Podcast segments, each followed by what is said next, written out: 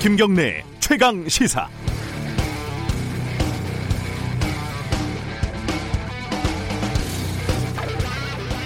(2013년에) 서울시 공무원 간첩 사건이라는 게 터집니다 탈북자 출신 서울시 공무원이 탈북자 관련 정보를 북한에 넘겼다는 거고 그 핵심 증거 중에 하나는 여동생의 진술이었습니다.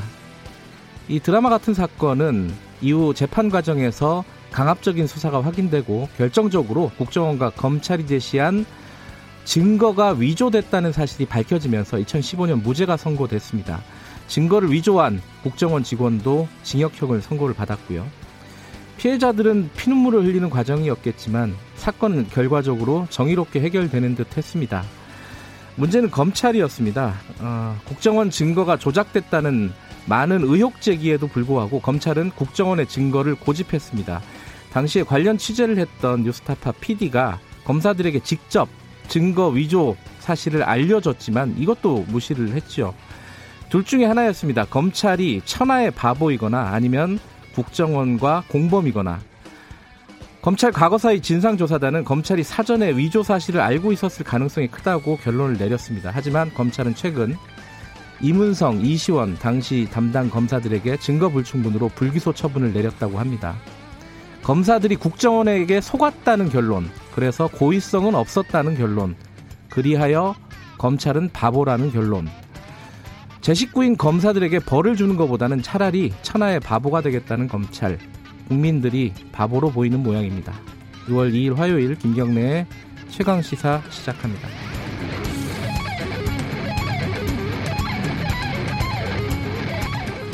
네, 김경래 최강 시사는 유튜브 라이브 열려 있습니다. 실시간 방송 보실 수 있고요. 샵 9730으로 문자 보내주시기 바랍니다. 짧은 문자는 50원, 긴 문자는 100원입니다. 스마트폰 콩 이용하시면 무료로 참여하실 수 있습니다. 오늘 1부에서는요, 지금 21대 원구성 때문에 국회가 팽팽하게 좀 줄다리기를 하고 있죠. 오늘은 미래통합당 최영도 원내대변인 연결해서 야당 측 입장 좀 들어보겠습니다. 2부에서는요, 어, 제 정부가 하반기 경제정책 방향 발표했죠. 어, 뉴딜, 어, 한국형 뉴딜 뭐 이런 얘기들이 나오고 있는데 정확한 의미가 뭔지 기획재정부 방기선 차관과와 함께 이야기 나눠보겠습니다.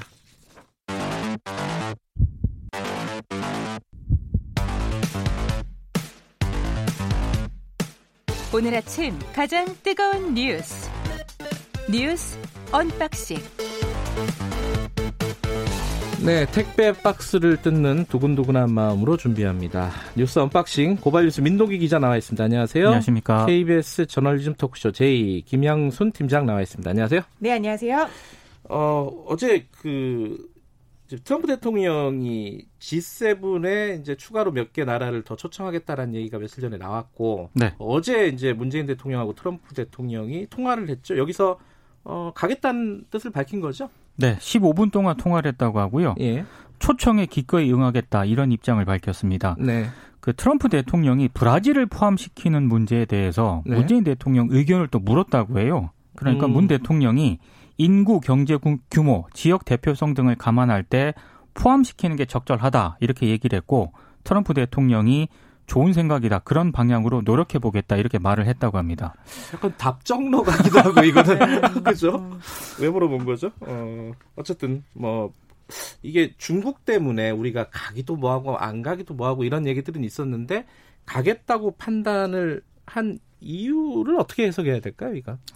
그러니까 G7 회의에 참석을 하는 게 아무래도 국가 위상이 올라가는 거니까요. 네. 그런 부분에 대해서 상당히 좀 많이 우선순위를 둔 것 같고요. 그리고 또 하나는 그 미국이 차지하는 그런 그 한반도 정세에서 그런 위치라든가 네. 한미 동맹 중요성 이런 걸 감안을 했을 때 이렇게 트럼프 대통령이 공개적으로 제안을 했는데 문재인 대통령 입장에서는 이걸 그냥 거부하기도 쉽지 않았을 것이다 이런 전망이 음. 나오고 있습니다.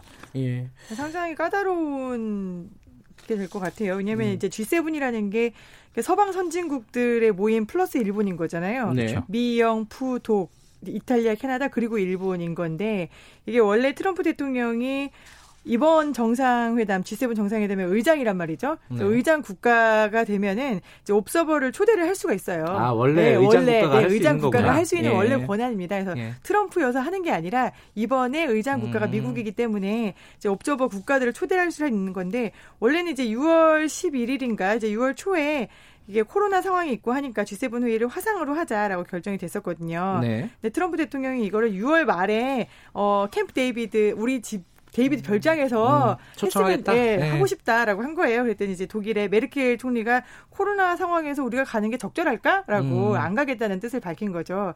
이제 그랬더니 여기에 대해서 이제 트럼프 대통령이 보면 G7이 좀 낡았다라는 얘기를 어제 문 음. 대통령과 통화를 하면서 했는데 이게 메르켈 총리를 겨냥한 거 아니냐라는 이야기들도 나오고 있고요. 네. 그다음에 이제 서방 선진국들에서 뭔가 중국, 미국과 중국 간에 이제 무역 마찰 그리고 경제적으로 마찰이 있으니까 여기에서 중국을 좀 고립시켜 보자라는 차원으로 해서 네. 우리나라와 그다음에 호주, 러시아에서 중국을 둘러싸고 있는 국가들이죠. 음. 다 초청을 해 가지고 우리 한번 모여 봅세 하고 9월 달에 대면 회의를 하자라고 지금 제안을 한 셈입니다.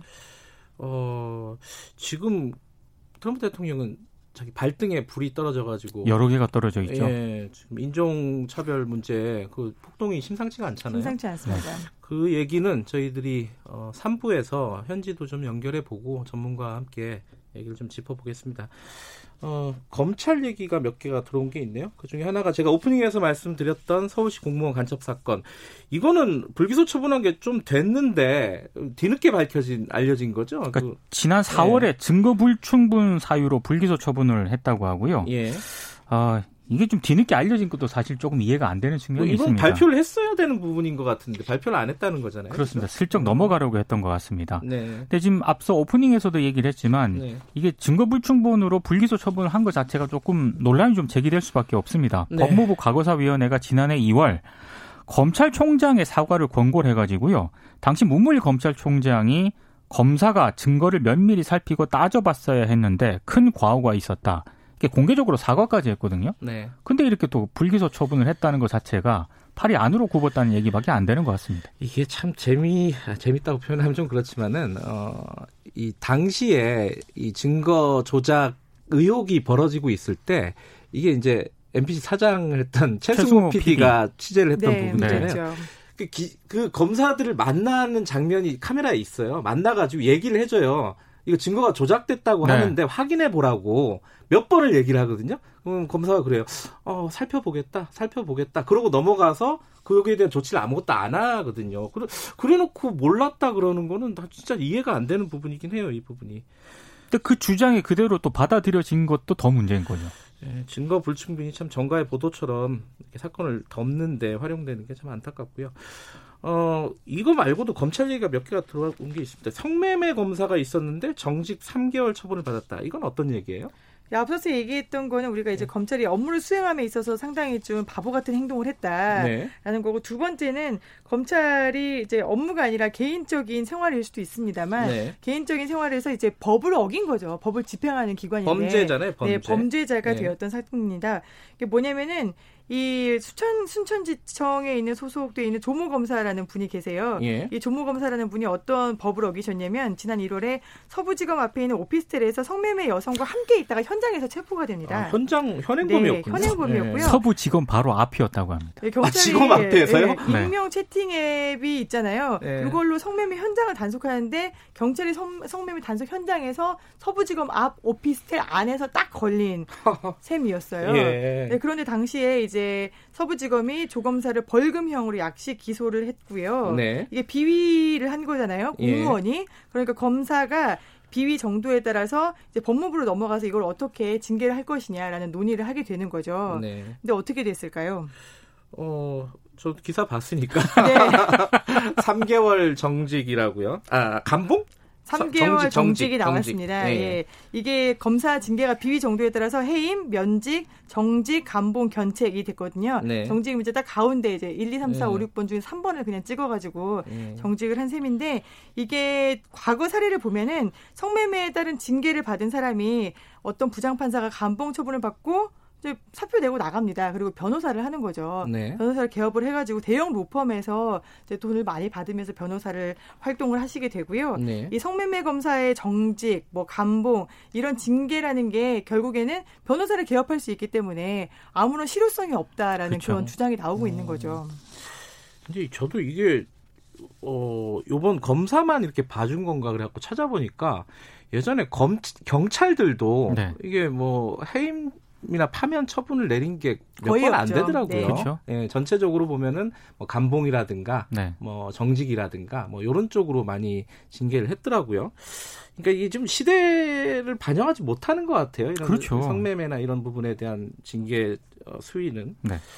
어찌됐든 이게 두 사건이 별개의 사건이긴 한데 아까 김양순 기자 말씀대로 어 약간 제 식구 감싸기로 네. 보면 좀 일맥상통하는 그런 측면이 있는 것 같다. 근데 애초에 검, 어, 대검은 이거보다 높은 수위의 징계를 청구를 한 거였죠? 그렇죠. 그렇죠? 네. 애초에. 그랬는데 법무부가 이걸 낮게 징계를 수위를 조절을 해준 건데 그러니까 법무부 판단은 예. 흔히 말하는 다른 징계 사례 있지 않습니까? 예. 비슷한 어떤 범죄를 저질렀던 법조인들에 대한 징계 음. 사례 네. 이런 거를 종합적으로 검토를 한 다음에 네. 비슷하게 징계를 내린 것 같습니다. 그러니까 그만큼 징계 형량이 낮다는 거죠. 하지만 애시당초 이게 우리가 징계를 요청을 한 다음에 예. 첫 번째 뭐 징계위원회를 열고 두 번째 징계위원회를 또 열잖아요. 그러면은 차례차례 감경이 되는 걸 봤단 말이죠. 예. 그래서 애초에 법무부가 면직을 청구를 했던 게 이런 거를 노리고 한 거 아니었을까라는 음. 이야기까지 나오고 있습니다. 예, 다른 소식 좀 알아보죠. 어제 또그 위안부 피해자 관련된 기자회견이 있었습니다. 태평양 전쟁 희생자 유족회라는 곳에서 기자회견을 했는데 이거 어떤 내용이었어요? 좀 잠깐 정리해 볼까요? 어, 내용으로는 이제 네. 상당히 감정적인 내용이었는데 어, 여러 가지 내용이 있었지만 유, 요약을 하자면은 이제 네. 정의연이라는 단체가 네. 어, 할머니들을 위하지 않았다. 네. 할머니들을 뭐 도와주거나 뭐 돈을 주거나 이런 행동을 하지 않았다라는 음. 게 전반적인 내용이었습니다. 네. 뭐 이 관, 관련돼서 여러 가지 얘기가 나왔을 텐데 좀 주된 내용 뭐 구체적인 거 하나만 좀 설명을 해주시죠. 제일 구체적인 거는 일단 네. 피해자인 위안부 피해자인 이제 강순애 할머니가 돌아가셨을 때 정대협에다가 이제 얘기를 하면서 내가 망향의 동산에 언니들과 함께 묻히고 싶다라는 음. 이야기를 했었대요. 유언을 남긴 거죠. 위안부 피해자 할머니이신 네, 거죠? 그렇죠. 네. 근데 이 유언을 정대협 측에 전했는데 정대협은 할머니 유언을 무시하고 비석 하나 세워주는 비용이 아까워가지고 납골당에다가 묻었다라고 이렇게 주장을 아, 했어요. 예. 이게 굉장히 어떻게 보면은 정대협에서 위안부 할머니들을 위해서 활동을 해왔는데 이 할머니 유언마저도 지키지 않고 이게 아, 돈이 아까워가지고 납골당에다가 묻었다라는 걸로 들리거든요. 네. 이 부분에 대해서 이제 한겨레가 팩트 체크를 해봤습니다. 네. 그랬더니 망향의 동산 관계자가 이게 망향의 동산 규정에 따라서 납골당에 안치된 거다. 위안부 음. 피해자 가운데 연고자가 있는 사람은 묘역에 그리고 연고자가 없는 이들은 납골당에 안치하도록 되어 있는데 이게 어떤 단체가 해달라고 해서 하는 게 아니라 여가부에서 위안부 피해자 할머니의 명단을 주면은 이 규칙에 따라서 유족이 있느냐 없느냐에 따라서 음. 신청이 되고 그리고 이제 안치가 된다는 거죠. 근데 이런 음. 부분에 대해서도 또 민족문제연구소 관계자가 여기 비석 세우는데 한 40만 원밖에 안 든다. 이걸 음. 아끼자고 정대협 측에서 음. 40만 원이 아까워서 이걸 납골당에 안치를 했겠냐. 정말 제발 사실 확인을 좀 하고 얘기를 해라. 이렇게 반박을 했습니다. 예, 어, 어제 윤미, 윤미향 의원, 이제 의원이죠. 당선인이 아니라. 네. 예, 의원이, 어, 국회에 출근을 했는데, 뭐, 그걸 가지고 또 여러 가지 기사들이 나왔습니다. 그죠? 아, 기자들이 그 의원실 앞에서 진을 치고 있더라고요. 그래서 예. 뭐, 누가 들어갔다. 밥을 먹네, 안 먹네. 어. 그 다음에 막 그, 잠깐 문 열 때마다 이 카메라 들이대면서 안에 사진 찍고 예. 그렇게까지 굳이 해야 되나 이런 생각이 좀 듭니다. 예.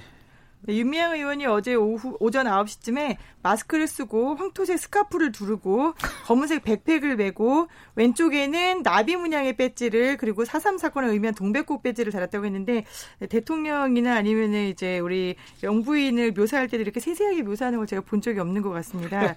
네, 굉장히 세세하게 묘사를 했는데 더 세세한 묘사를 넘어서서 이제 윤 의원이 이제 들어가서 사무실 안에 들어가서 안 나왔어요. 안 나왔더니 그 앞에 이제 기자들이 진을 치고 있었단 말이죠. 제발 네. 나와라, 제발 나와라 하고. 근데 좀 이상한 게 유니온이 들어갈 때 이미 질문은 다 했어요. 어떻게 생각하십니까? 어떻게 대처하실 겁니까? 사무실에 있는데 안 나온다고 또 굳이 거기서 몇 시간 동안 진을 치고 기다리면서 또 그 블라인드 사이로 어, 어떻게 얘기를 해야 될까요? 몰래 카메라 느낌으로 블라인드 사이에 음. 살짝 이런 렌즈를 넣어서 촬영을 했는데요. 네. 그 안에서 이제 윤미향 의원이 웃는 사진이 있었습니다. 이게 사진이 여러 장이었는데 어떤 신문사는 엄중하게 일하고 있는 사진을 썼고요. 네. 어떤 신문사는 웃는 사진을 썼습니다. 그리고 제목이 윤 사무실 안에서 웃었다. 그렇죠. 웃을 수도 있죠. 24시간 뭐. 있는데 뭐. 근데 이게 참 아, 그 기자들이 앞에 진치고 안 가는 거는 다 아시겠지만은, 어, 제 생각에는 누가 가, 남을까봐 다 같이 가면 괜찮은데 누가 남아가지고 윤미향 의원을 혼자 만날까봐 걱정이 돼서 기자들의 습성이죠. 아, 근데 딱 그 뭐랄까 비, 판받을 지점이 있으면 그 지점만큼 비판을 했으면 좋겠어요. 이렇게 사람을 이렇게 진치고 둘러싸가지고 어, 이런 모습들은 좀 아니, 그 앞에서 어제 계속 어떤 방송사 같은 경우는 계속 그 앞에서 리포트를 하고 있더라고요. 그게 무슨 의미 없는 그런 리포트를 왜 하는 건지. 아, 중계차를 물렸어요, 거기서? 아니, 이제 기자가 그 아, 현장 연결해가지고 예. 계속 얘기를 하던데 예. 아무 의미 없는 리포트를 하고 있더라고요.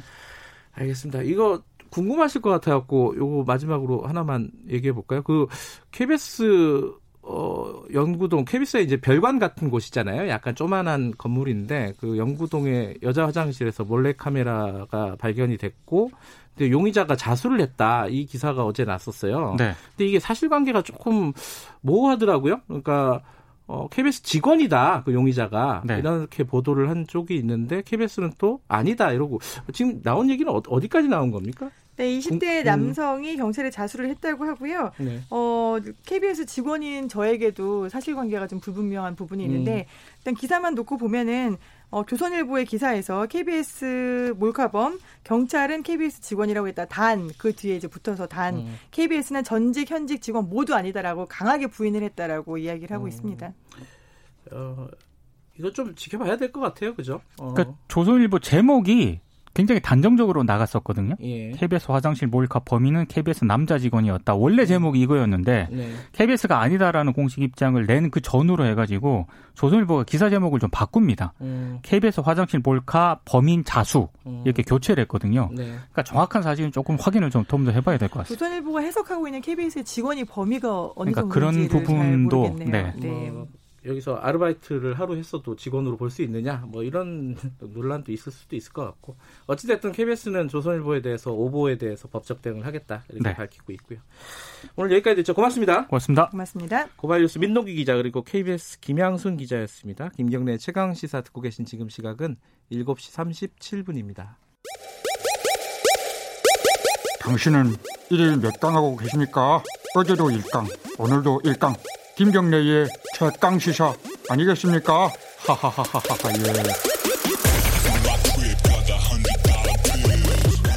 예. 네, 김경래 최강 시사 듣고 계십니다.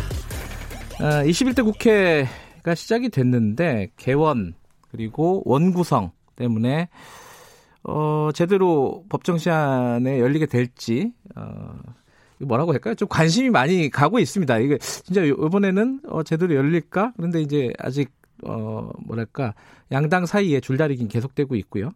오늘은 미래통합당 쪽 연결을 해보겠습니다. 미래통합당 최형도 원내대변인 연결돼 있습니다. 안녕하세요. 네, 안녕하십니까? 네. 어, 깜짝 놀랐네. 연결이 안 된 줄 알고요. 네. 아, 예, 예. 그, 지금, 이제 국회 시작한 지 얼마 안 돼가지고 분위기가 어떻습니까? 오, 요번 21대는 좀 뭔가 달라질 것 같다 이런 느낌이 오세요? 대변인께서는? 네, 달라질 것 같은 느낌이었죠. 왜냐하면 아, 그래요? 300명 국회의원 중에 151명 과반이 이제 초선 의원들입니다. 네네. 초선 의원이라는 것은 그만큼 국민들이 이제 새로운 국회를 한번 해보라는 네. 각 지역구에서 그렇게 다 모든 국민들의 의사가 반영될 것 아니겠습니까? 예. 그 여야 할 것 없이 초선 의원들이 참 새로운 면면들이었고 네. 어, 새로운 국회를 만들어 보자는 결의가 높은 것 같았는데 네. 이게 지금 시작부터 음. 여당 지도부가 원내 지도부가 그동안 지난 이제 30여 년, 30년간 국회가 이어왔던 협치의 전통을 일부에 음. 무너뜨리고 음. 상임위원장 전원을 다, 다 차지할 수도 있다. 음. 그리고 어 통상 이렇게 쭉 이어왔던 협상의 전통을 그것도 예. 완전히 예, 폐간시하면서 예. 아니 지금 야당이 원구성 자체를 협상 대상으로 하는 것에 대해서 네. 충격을 받았다 하고 음. 오히려 뒤통수를 치는 듯한 발언을 했습니다. 그래서 우리가 깜짝 놀랐습니다. 음. 그래서 지금 그러나 좀 우리 저 원내대표와 네. 어, 원내수석 해서 여당의 원내 대표 대표 원내수석과 협상을 이어가고 있고요. 네. 예, 저희들로서는 협치의 전통을 이어가는 또 무난한 또 얼마나 저 중대한 위기 경제 상황이 경제 위기가 또 앞에 있지 않습니까? 예. 이런 문제를 함께 해결할 수 있는 네. 그런 협치의 국회 전통을 이어가면서 함께 다시 같이 시작할 수 있기를 바라고 네. 있습니다. 지금 말씀하신 협상은 어, 그원 구성에 대한 협상일 거 아니에요? 상임위 관련된 그죠? 네 그렇습니다. 네네. 근데 이제 그 민주당 쪽 어제 얘기를 들어보면은 뭐 원 구성은 원 구성이고 일단 개원 국회는 여는 게 원칙 아니냐. 어, 그거랑 연계하지 말고 열어서 의장단 선출하고 요거는 시작하자 이러고 있잖아요. 그, 이거는 어떻게 받아들일 수 있는 부분입니까? 그 이제 민주당에 또다 알고 있으면서 사실 민주당에서 2008년에 다 그렇게 했으면서 예. 지금 그게 마치 사실이 아닌 듯이 약간 예. 호도하고 있는 대목입니다. 예. 사실 원구성 협상은 국회의장을 선출하는 첫 회의를 하는 순간 어 사실 협상의 모든 지렛대라든가 협상의 어, 독립이 없어집니다. 음. 어, 국회의장이 선출되면은 네. 국회의장은 사실은 여야의 원구성 협상과 무관하게 네. 경우에 따라 어, 야당 의원조차도 강제로 상임위 배정을 할 수가 있습니다. 네. 그렇게 하고 그다음에 또 본회의를 통해서 어, 상임위원장을 각각 뽑아버리면은 네. 정말 민주당 원내 지도부가 지금 이야기하는 것처럼 18개, 어, 18개 상임위 전체를 다 가져가고 네. 어, 국민의 투표 41% 이상의 투표를 받았던 제1야당의 음. 어, 국회 내 존재는 거의 완전히 뭐 무시할 수도 있습니다. 이게 엄연한 국회법상에 정해진 그 국회의장이 할 수 있는 권한 중에 하나입니다. 음. 하나인데 네. 그렇기 때문에 민주당도 지난 2008년에 네. 지금과 같은 여야 원내 의석이 역전됐을 때가 있었습니다. 예, 2008년의 예. 경우에 예. 어, 지금 뭐 김태진 원내대표께서는 그때는 뭐 겨우 가반수고 지금은 절대 가반수라고 하지만 네. 그 당시도 친박 연대랑 합치면 180석이 넘었습니다. 네. 예. 반면에 당시 민주당의 의석, 의석 비율이라든가 득표 비율은 어, 의석은 81석. 지금 지금 미래통합당 103석 아닙니까? 그때 네. 민주당은 81석에 81석에 네. 어, 득표율도 훨씬 낮았거든요. 그렇지만 어, 당시 우리 당은 협상을 80 2 일간 했습니다. 해서 음. 이 협치의 전통을 지켰는데 네. 예, 지금 민주당은 그런 사실은 모두 까먹은 듯이 아니면 그런 아. 사실을 일부러 무시하려는 듯이 예. 아니 국회의장을 뽑는 것하고 원구성 협상은 음. 별개다라고 이야기하는데 그렇지 않습니다. 네. 그러면 그 지금 민주당에서 얘기하는 게요. 어, 실제로 하겠다는 게 아니라 그냥 이렇게 협상용으로 어, 일종의 뭐 속된 말로 블러핑이라 그러잖아요. 그렇게 네네. 보고 계신 거예요, 지금? 그랬으면 좋겠습니다. 그랬으면 좋겠는데 네. 지난 일요일 날 오후 2시에 이제 원내 지도부가 회견을 해서 네. 그 입장을 다시 그 밝혔, 밝혔거든요. 다시 네. 밝히고 오히려 우리 조영 원내대표가 원구상 협상을 제안하고 네. 그 개원 자체를 원구상 협상과 연결시키는 것을 보고 충격을 받았다라고 이야기하면서 아 이게 브루핑이 아닐 수도 있겠다. 음. 지금 이렇게 해서 네. 어, 여론을 호도해서 네. 그냥 밀어붙이겠다는 것 아닌가라는 좀 긴장감, 위기감 같은 걸 느꼈습니다. 그래서 어허, 예. 급히 일요일 날 사실 일요일 날은 지난주 대통령과의 이제 여야 원내대표 회동이 있지 않았습니까? 예. 그리고 또 여야 원, 원내대표 지도부 간에 예. 그 저녁 회동도 있고 해서 네. 협상의 모멘텀이 이어가고 있다고 생각을 했는데 음. 어, 여당 원내대표께서 일요일 오후에 기자회견을 통해서 야당의 태도에 충격을 받았다. 네. 어, 어 협상 대상이 아니다. 네. 또 18개 상임위 전체를 다 가져갈 수 있다라고 어, 말하는 걸 듣고서 음. 급히 제가 이제 상경해서 어, 음. 또 오후 늦은 시간에 긴급 또 기자 브리핑을 하고 했습니다. 예. 이제 좀 걱정하고 있습니다. 이런 어. 식으로 그대 의석의 힘으로 막 밀어붙이 라는 음. 그런 걱정이 사실 있습니다 지금. 음, 그러니까 실제로 어, 이 미래통합 당이 협조를 하지 않으면은 빼고 어, 본회의를 열 수도 있겠다라고 생각을 하신다는 거죠. 왜냐하면 20대에 이미 음. 제1야당을 빼고서 군소정당을 모아서 이른바 1 플러스 4라는 음. 것으로 뭐 공수처법 그리고 네. 지난 우리 사이로 총선 때 모두 겪었던 그런 아주 엄청나게 긴 투표 용지가 나왔던 네. 연동형 비례대표제, 준연동형 비례대표제 같은 것도 예. 강행하지 않았습니까? 예, 예. 그래서 예. 그런 걱정을 하고 있는 제발 그렇지 않기를 바라고 있습니다. 이 협상의 기조는 예. 만약에 그렇게 네. 가면은 아, 강행을 만약에 한다면요. 오늘 오늘까지 사실 임시회 소집 요구서 내야 되는 거잖아요. 그죠? 국회법에 네네. 따르면은 네. 자 그렇게 간다면은 미래통합당은 어떻게 하실 거예요? 미래통합당으로서는 이제 네. 국회법 절차에 따른 예. 원내의 모든 수단을 다 강구할 수밖에 없습니다. 그게 음. 무엇이 될지는 네. 원내 지도부도 좀 더 연구할 것이고 또 어, 오늘 이제 첫 어, 저희들도 어, 원내총회가 있습니다. 네. 그런데 지난번에는 당선이신 분의 당선인 총회 회의였고 오늘은 네. 첫 원내총회가 어, 원내회의가 열리게 되는데 네. 여기서 많은 논의가 될 것으로 생각합니다. 그런데 음. 사실은 이 만일 여당이 강행한다면은 네. 지금 야당으로서는 큰 수단이 없는 게 사실입니다. 국회 음. 선진화법에 따라서 이른바 이 물리적으로 제재할 방법도 없는 예. 것이고요. 예, 예. 그래서 이제 그 더큰 문제는 이제 이렇게 시작되는 국회가 네. 도대체 왜 이렇게 무리하게 강행하려고 하는지 음. 예 지금 뭐예 윤미향 당선인 지금 저희 국회의원 신분이 됐습니다만 예. 예, 국민적 공분이 크지 않습니까? 네. 예 그런 것도 그냥 방관하고 지켜보자고 하는 이 민주당의 태도로 보자면은 이게 지금 얼마나 어떻게 밀어붙여서 네. 최소한 41% 국민이 지지했던 야당을 이렇게 무시하는 태도를 보면은 음. 이 정국을 얼마나 독선적으로 이끌어 나갈 것인지에 대한 이제 우리가 클 테고 그건 아마 거대 여당에 대한 부메랑으로 고스란히 음. 돌아갈 것입니다. 결국 여당이 책임져야 될 겁니다. 근데 이게 참 그 민주 미래통합당 입장에서는 곤란한 게 지금 말씀하신 대로 마땅한 방법이 없다고 하셨잖아요.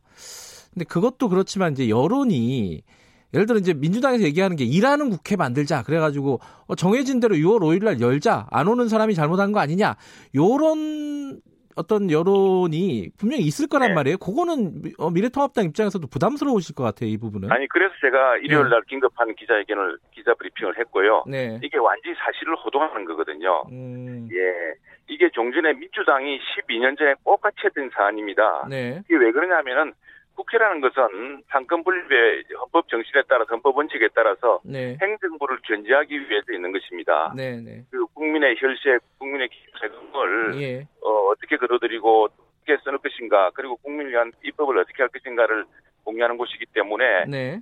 여당 못지않게 야당의 역할이 큰 것입니다. 네. 그래서 여야가 협치를 유지해 왔고요. 네. 어, 대통령이야말로 정부야말로 대통령이 당선되는 순간 한 표로라도 당선되면은 어, 모든 장관, 뭐, 대통령이 다 하는 거 아닙니까? 네. 뭐, 이런 뭐 성자 독식이지만, 우리 선거 제도가 비록 이제 성자 독식의 조선구제이기는 하지만, 그러나, 어, 득표율이라든가, 여기에 따라서 지난 30년간 우리 국회가 협치의 정신을 유지해 왔거든요. 네네. 예. 부분을 하고, 특히, 어, 상임위에서 가장 중요한 예산 결산이라든가, 네. 또, 어, 법안의 그 자구 체계를 함께 심사하는 법사위라든가 이런 것들은 민주당이 야당일 때는 민주당이 맡아왔고 네. 또 우리가 야당일 때는 우리가 맡아왔습니다. 이런 전통을 이어감으로써 국민들이 고르게 나누어준 그런 어, 투표 투표의 뜻을 예, 예. 이 협치로 통해 살려야 된다는 것이 제 생각이고요. 예, 예. 민주당이 그렇게 말하는 것은 역, 저, 역사적 사실이나 알겠습니다. 를 보도하는 예. 겁니다. 그 관련해서는 요거 하나만 더 여쭤볼게요. 그 어, 지금 협상 중이니까요. 법사위 네. 같은 경우에 민주당에서 꼭 해야겠다 싶으면은 예를 들어 뭐 국토위 뭐 이런 데 있잖아요. 약간 뭐 노른자 위라고 보통 얘기하는 실속 이런 것들과 좀 바꿀 수 있는 그런 협상은 좀 가능할까요? 통합당 입장에서는? 그것도 역시 역사적 사실을 호도하고 진실을 네. 숨기는 이야기인데 그래요? 민주당이 12년 전 그 민주당이 어, 저, 역전됐을 때또 네. 민주당이 야당일 때 네. 똑같이 국회 어, 운영의 핵심 중에 하나는 법사위와 예결위기 예. 때문에 예. 이것은 국회 속의 국회, 음. 예, 행정부를 견제하는 국회 아닙니까? 그 네. 그 국회 속에 정말 행정부를 견제하는 그 야당에게, 더구나 제1야당에게 그 몫을 넘겨왔고, 네. 그리고 야당에게 그 여당 항상 협치를 하고요. 예. 여당의 예. 다수 의석이 있기 때문에 예. 그게 야당 마음대로 할 수 없는 겁니다. 그러나 이것이 정부 여당이 때때로 보면은 한 통속이 되어서 어, 정정한 국민의 뜻을 무시하고 진행할 수도 있기 때문에 예. 야당이 일정한 견제 장치를 갖겠다는 것이고요. 예, 알겠습니다. 어, 그게 예. 지금까지 민주당도 잘 해왔던 역할이고 예. 또 우리 당도 지금 해야 될 역할이라고 생각합니다. 예, 예. 이거 말고도 중요한 얘기가 몇 개 있어서 다음 얘기를 넘어갈게요. 그 김종인 비대위 어, 이제 출범하지 않았습니까? 네 네. 어, 뭐 진취적인 정당 만들겠다 이런 얘기를 했습니다. 김종인 위원장이. 네네. 이게 어떤 변화를 예상할 수 있을까요? 뭐 깜짝 놀랄 거다라는 얘기도 했고요. 뭐 어떤 게 있어요? 너무 나중에 놀라지 않으려면 좀 얘기 좀 해주셔야 되는 거 아니에요? 저도 저도 저 깜짝 놀랄 준비를 하고 있습니다만 진취적인 정당이라는 것은 어제 우리가 전 당선 어, 국회의원이 된 21대 국회의원이 된 우리 미래통합당 소속 의원 전원하고 네. 또 비대위원장이 함께 어, 현충원 참배를 했습니다. 국민 네. 현충원. 그 현충원의 방명록에 진치라는 말이 들어가서 기자들이 이게 무슨 뜻입니까 하니까 네. 진, 보보다더 앞서 나가자는 것이다라고 음. 이야기했다고 합니다. 그런데 네. 어제 이제 저도 비대위원회에 배석을 해보니까 지금 시대는 진보와 보수라는 틀을 뛰어넘는 네. 더큰 변화가 필요하다. 네. 그래서 어제 비대위 회의 뒤편에 예, 백보대 걸려있던 그 표가 예. 어, 변화 그 이상의 변화였습니다. 예, 예. 예, 왜냐하면 포스트 코로나 시대 이 코로나 사태로 인해서 전 세계 경제와 전 세계적인 이 위기가 예. 양상이 달라지고 있습니다. 산업이 예. 바뀌고 있고요. 그래서 이런 것들에 대응하려면은 기존의 진보다 보수다 하는 그런 편협한 틀로는 이런 큰 위기를 극복하기도 어렵고 예. 그 변화에 선도적으로 대응하기도 어렵다라는 취지 같습니다. 그래서 그 내용이 무엇인지에 대해서는 어제 뭐 구체적인 언급이 없었습니다. 없었는데 음. 예, 굉장히 전대미문에 전례 없는 큰 세계적 위기인 만큼 전례 없는 수단으로 이 정책적 어, 떤 돌파를 이뤄내야 되겠다는 그런 결의만 다만 아, 해볼 수 있습니다. 알겠습니다. 그 추경안에 대해서는 협조할 수 있다는 취지로 얘기를 했어요, 김정인 위원장이. 그거는 어, 다들 고, 동의하시는 부분인가요? 지금 어, 아주 국가적 위기 상황이기 때문에 네. 국가적 위기 상황이기 때문에 지금 뭐 여야 어느 쪽이든 방관할 수가 없지 않습니까? 근데 네. 다만 이제 문제는 이 추경금 규모가 굉장히 크다고 합니다. 예. 지금 경제 성장률이 마이너스로 가는 것을 감안하면은 국가 부채 비율도 굉장히 늘어날 것으로 우려하고 있습니다. 더구나 이 정부 들어서 지금 어 굉장히 큰 어, 부채가 일어나고 있거든요. 이 부채는 누구가 갚아야 되는데 바로 우리 다음 세대가 또 우리 국민 전체 부담으로 넘겨올 가능성이 큽니다. 그래서 네. 어, 추경을 편성을 해야겠지만 그 추경이 정말 불효불급한 것인지 네. 어, 정말 정말 필요한 것인지를 잘 따져서 국민과 또 미래 세대의 큰 부담으로 남지 않도록 네. 해야겠다라고 생각하고 있습니다. 알겠습니다. 지금 남은 시간이 30초밖에 안 되는데 그 윤미향 네네. 의원 국정조사는 추진하실 생각이세요? 계속해서? 지금 그건 검찰 수사와 또 네. 여당의 태도 또 윤미향 당선 이제 의원신문이 됐습니다만 네. 당선인이 그 솔직하게 이 문제를 다 지금 지난번에 해명됐던 것이 전혀 해명이 되지 않고 있습니다. 지금 음. 이것은 국민이 냈던 기부금과 그다음에 그 어, 국가의 지원금, 지원금을 어떻게 썼다는 해명이 전혀 없습니다. 전부 검찰 수사에서 밝히겠다고만 미뤄 놓았고요. 음, 알겠습니다. 예. 여기까지 들어야 될 것 같습니다. 때문에 예. 네. 예. 예. 오늘 말씀 감사합니다. 아침 일찍. 네, 감사합니다. 예, 미래통합당 최형도 원내 대변인이었습니다. 자, 1분 여기까지고요. 어, 8시에 2부에 돌아옵니다.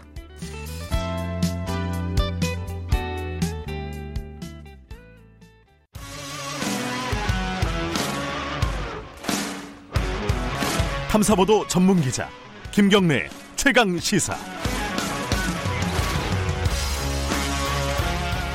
김경래 최강 시사 2부 시작하겠습니다. 어, 제 경제 정책이 발표가 됐습니다.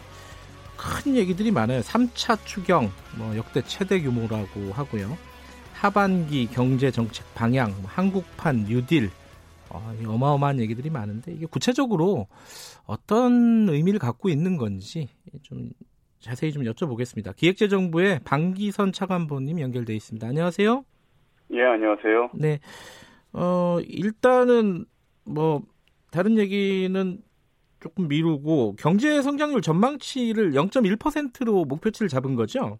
네, 네, 그렇습니다. 이게 그 목표치인 거죠? 이게 이제 전망치라기보다는? 전망치라고 보셔야겠죠. 아 그런가요? 아니 다른 네 데보다는 좀 높아서 예를 들어 뭐 IMF라든가 한국은행 보다는 높아서 이게 좀 너무 낙관적인 거 아니냐 이렇게 볼 수도 있는 거 아닐까요? 예, 뭐 IMF나 한국은행 같은 경우에는 마이너스 성장을 전망을 그렇죠. 했습니다. 그렇죠. 하지만 예. 뭐 최근에 있었던 KDI와 같은 국채연구기관에서는 플러스 0.2%를 전망을 했었고요. 네. 어, 저희가 상황을 살펴보면은 작년 말부터 사실 우리 경제가 소비나 투자와 같은 실물 지표가 좀 개선 흐름을 보이고 있었습니다. 음, 네. 소매 판매 같은 경우에도 보면은 작년 그 4, 4분기에 이제 3.4% 성장을 했고 예. 설비 투자도 아주 오랜만에 이제 4, 4분기에 플러스 성장을 보였었는데 네. 아시는 것처럼 이제 1월 달에 코로나19 사태라는 예상치 못한 음. 상황이 생기면서 네. 저희의 경제에 좀 어두운 그림자가 그리워진 거죠. 예. 그래서 예. 내수 측면에서도 보면 그 사회적 거리두기 여파로 인해서 네. 1차 분기에 소비하고 서비스업 생산이 외환위기 이후에 최대폭으로 감소한 바 있고요. 수출도 사실 미국이나 유럽과 같은 주요 국가들이 이제 lockdown이라고 하죠. 봉쇄 네. 조치를 하다 봉쇄 조치를 하다 보니까 그 영향으로 인해서 4월과 5월에는 마이너스 20%가 넘는 그 감소세를 보이고 있습니다만 네. 코로나19가 사실은 뭐 국내적으로 좀 상반기 중에 좀 진정이 되고 네. 세계적으로도 하반기에 진정이 되면 3, 4분기 이후에 뭐 말씀해 주신 그 3차 추경이라든가 네. 하반기 경제 정책 방향 등의 그런 정책 효과가 네. 그 힘을 발휘할 것으로 보고 있습니다. 아. 그렇게 되면은 이제 네. 플러스 성장의 전환이 가능할 것이 아닌가라고 저희는 음. 판단하고 있는 상황입니다. 근데 지금 이제 경, 이거 사람이 알 수 있는 그 범위를 넘어선 거긴 하지만은 이 코로나가 네네. 한 차례 뭐 더 올 수도 있다. 그, 그, 뭐랄까요. 2차 대유행 같은 게 올 수도 있다. 이런 우려가 방역당국은 있지 않습니까? 이제 그런 것들이 없다는 전제 하에 말씀하시는 거죠. 그죠? 이런 부분들이. 예, 예, 그렇습니다. 예, 예 뭐 국내 겨울 최대 뭐 2차 뭐 네. 대유행 이 있다라는 하는 것처럼 전혀 다른 시나리오가 전개될 음. 가능성도 아주 배제할 수는 없는 상황입니다. 예. 근데 어제 발표된 걸 보면요, 이제 뉴딜 한국형 뉴딜이라는 얘기가 이제 가장 이제 눈에 띄잖아요. 네. 이게 좀 어렵습니다. 이게 뭐 디지털 뉴딜, 그린 뉴딜, 뭐 휴먼 뉴딜이라는 말은 공식적으로 안 쓰는 것 같은데 뭐 이제 고용 안정이라고 하면 되겠죠. 네네 그렇습니다. 예, 뭐 76조 원 5조 5년 동안에 그 일자리 55만 개. 이게 굉장히 큰 정책인데 핵심이 뭔가 이게 조금 설명을 좀 듣고 싶어요. 그러니까 청취자분들이 너무 큰 얘기는 와닿지가 않잖아요. 좀 설명 좀 해주세요. 이게 한국판 뉴딜의 핵심이 뭔지. 예, 예. 한국판 뉴딜은 두 가지 측면에서 보실 수가 있을 것 같습니다. 네. 첫 번째는 단기적으로는 저희가 이제 위기 극복을 하고 네. 일자리 창출을 하는 대책으로 보시면 될 것 같고요. 네. 좀 중장기적으로 보면 이제 포스트 코로나 시대를 준비하는 미래 대비 성격이 있는 것이지요. 그래서 네. 과거에 저희가 경제 형태가 추격형이었다면 음. 이거를 조금 선도형으로 바꿔주는 네. 하나의 정책으로 보시면 될 것 같고요. 네. 이런 걸 위해서 저희가 이제 고용 안전망을 좀 탄탄히 하자. 아까 말씀하신 것처럼 이제 고용 안전망 쪽에서 디딤돌의 역할을 할 수 있도록 네. 토대를 좀 탄탄히 하도록 하고 네. 그리고 디지털 뉴딜과 그린 뉴딜의 두개 축으로 25개의 음. 프로젝트를 선정을 해서 추진을 할 계획입니다. 음. 그래서 디지털 뉴딜의 내용을 좀 보시면 크게 이제 네 가지 프로젝트로 나눠질 수가 있을 것 같은데 네. 첫 번째로는 DNA라고 하죠 보통 데이터, 네. 네트워크, AI와 같은 그 DNA의 생태계를 강화하는 것입니다. 그래서 네. 국민 생활하고 밀접한 분야의 이제 데이터를 구축하고 개방하고 활용할 수 있는 기반을 다지는 것이고 예. 또 5G 위주의 국가망을 확산하는 것으로 보시면 될 대표적인 예. 그 프로그램을 보시면 될 것 같고요. 그리고 이 과정에서 보면 두 번째로는 디지털 측면에서 조금 소외되는 계층이 있지 않겠습니까? 예. 그래서 그런 농어촌과 같은 곳에 이제 초고속 인터넷망을 깔아주고 음. 그다음에 그 국민들 통신료 부담이나 이런 걸 완화하기 위해서 공공시설에 이제 와이파이로 구축하는 네. 그리고 아울러서 이제 데이터 같은 것들이 많이 활성화되면은 굉장히 사이버 보안 체계도 굉장히 중요한 것이거든요. 그래서 네. 이런 디지털 포용하고 안전망을 구축하는 게 두 번째 과제가 될 것이고 세 번째로는 이번에 코로나 사태를 보시게 되면은 이제 비대면 산업이 굉장히 필요하다는 걸 많이들 네. 느끼지 않으셨습니까? 그러다 보니까 이제 교육 쪽에서도 모든 초중고의 디지털 기반의 인프라를 구축을 하고 네. 직업 훈련도 이런 온라인으로 교육할 수 있도록 바꿔주고요. 그리고 의료 측면에서 감염병에서 좀 안심이 될 수 있는 비대면 인프라를 깔아주고 원격 국내 인프라도 보급해주는 음. 그런 비대면 산업 육성이 세 번째가 될 것이고 네. 그 외에 도로나 철도와 같은 교통, 수자원 같은 그 SOC들을 좀 디지털해서 디지털화해서 바꿔주는 것이 네 번째 과제가 되겠습니다. 네. 이런 디지털 뉴들에 저희가 13.4조 원을 투자를 해서 일자리에 33만 개를 22년까지 어, 만들려고 하고 있는 것이고요. 예. 지금 또 두 번째 축인 그린 뉴드를 보시면 이제 그 첫 번째가 이제 도시와 공간, 생활과 같은 그 인프라를 녹색으로 좀 전환해 주는 거. 그러니까 공공시설의 제로 에너지화라든가 스마트 그린 도시를 조성하는 것이 첫 번째 과제가 되겠고 네. 두 번째 과제는 이제 그린 뉴딜과 관련해서 이제 선도할 수 있는 기업들이 이렇게 많지는 않습니다. 그래서 이런 선도 100대 유망 기업을 키워주는 것이 네. 두 번째 과제에서 녹색 산업의 혁신 생태계를 구축하는 것이고요. 그리고 마지막으로는 아무래도 이제 저탄소 분산형 에너지로 확산을 하는 것이 마지막 과제가 되겠습니다. 그래서 이런 걸 위해서 에너지 관리를 효율화하는 지능형 스마트 그리드 구축하는 것이 대표적인 상품이고 또 3대 신재생 에너지 확산을 기반 확산할 수 있는 기반을 구축하는 것이 냈습니다. 그래서 이 두 개의 축의 아래에 있는 토대가 고용 안전망 음. 강화해서 전 국민 대상의 고용 안전망을 구축하고 고용 보험의 사각지대를 해소하는 그러한 네. 과제들이 되겠습니다. 아, 그 구체적인 것들이야 이제 하나하나가 다 네. 이제 긴 얘기가 되겠지만은 일전에 그 청와대에서도 얘기한 원격 의료나 이런 부분들은 구체적으로 안 들어간 것 같아요. 그건 나중에 나오는 건가요, 방침이?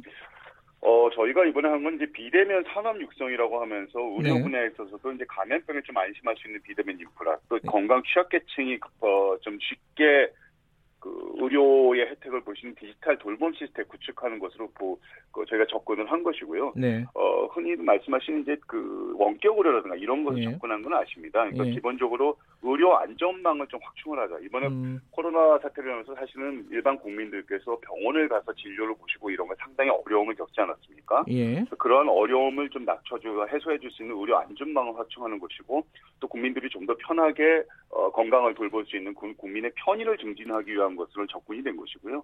일반적인 원격 의료라든가 그런 것들은 뭐 나중에 그 뭐 의료법 개정이나 이런 걸 음. 통해서 제도화하는 것은 이제 보건복지부 중심으로 해서 사회적 논의를 거쳐서 예, 이루어질 것으로 보고 있습니다. 근데 이 이제 지금 여러 가지 말씀을 하셨는데 굉장히 많잖아요. 뭐, 뭐 그린 뉴딜, 디지털 뉴딜 해갖고 세부적인 것들이 굉장히 많은데 일부에서는 좀 박하게 점수를 매기면은 이거 다 여, 예전부터 하던 거 아니냐? 어, 하던 거를 이름을 뭐 뉴딜, 그린 뉴딜, 디지털 뉴딜 붙이는 거지. 뭐 새로운 게 뭐가 있느냐라고 얘기하는 약간 박한 시각이겠죠. 근데 그, 그 부분에 대해서는 뭐라고 말씀하시겠어요? 어, 두 가지 측면에서 볼 수 있을 것 같은데요. 네. 이번엔 과제로 보시면 이제 비대면 산업 육성이나 이런 부분들은 상당히 좀 새로운 과제들이 많이 등장을 한 것이고요. 네. 그 다음에 두 번째로 보면 그동안 저희가 갖고 있었던 계획들이 네. 조금 이제 중장기적인 과제로 접근했던 것들이 꽤 있습니다. 네. 뭐 이런 DNA 같은 데이터 구축 개방하는 활용하는 것도 그렇고, 네. 뭐 직업 훈련 기관 온라인 하는 것도 그렇고 여러 가지 것들이 좀 그 진행하던 속도와 네. 그다음에 그 강도를 좀 더 단축시키고 강도를 음. 좀더 강화하는 쪽으로 해서 압축적으로 진행을 하는 것을 위해서 차이점이 있다고 보시면 될 것 같습니다. 예.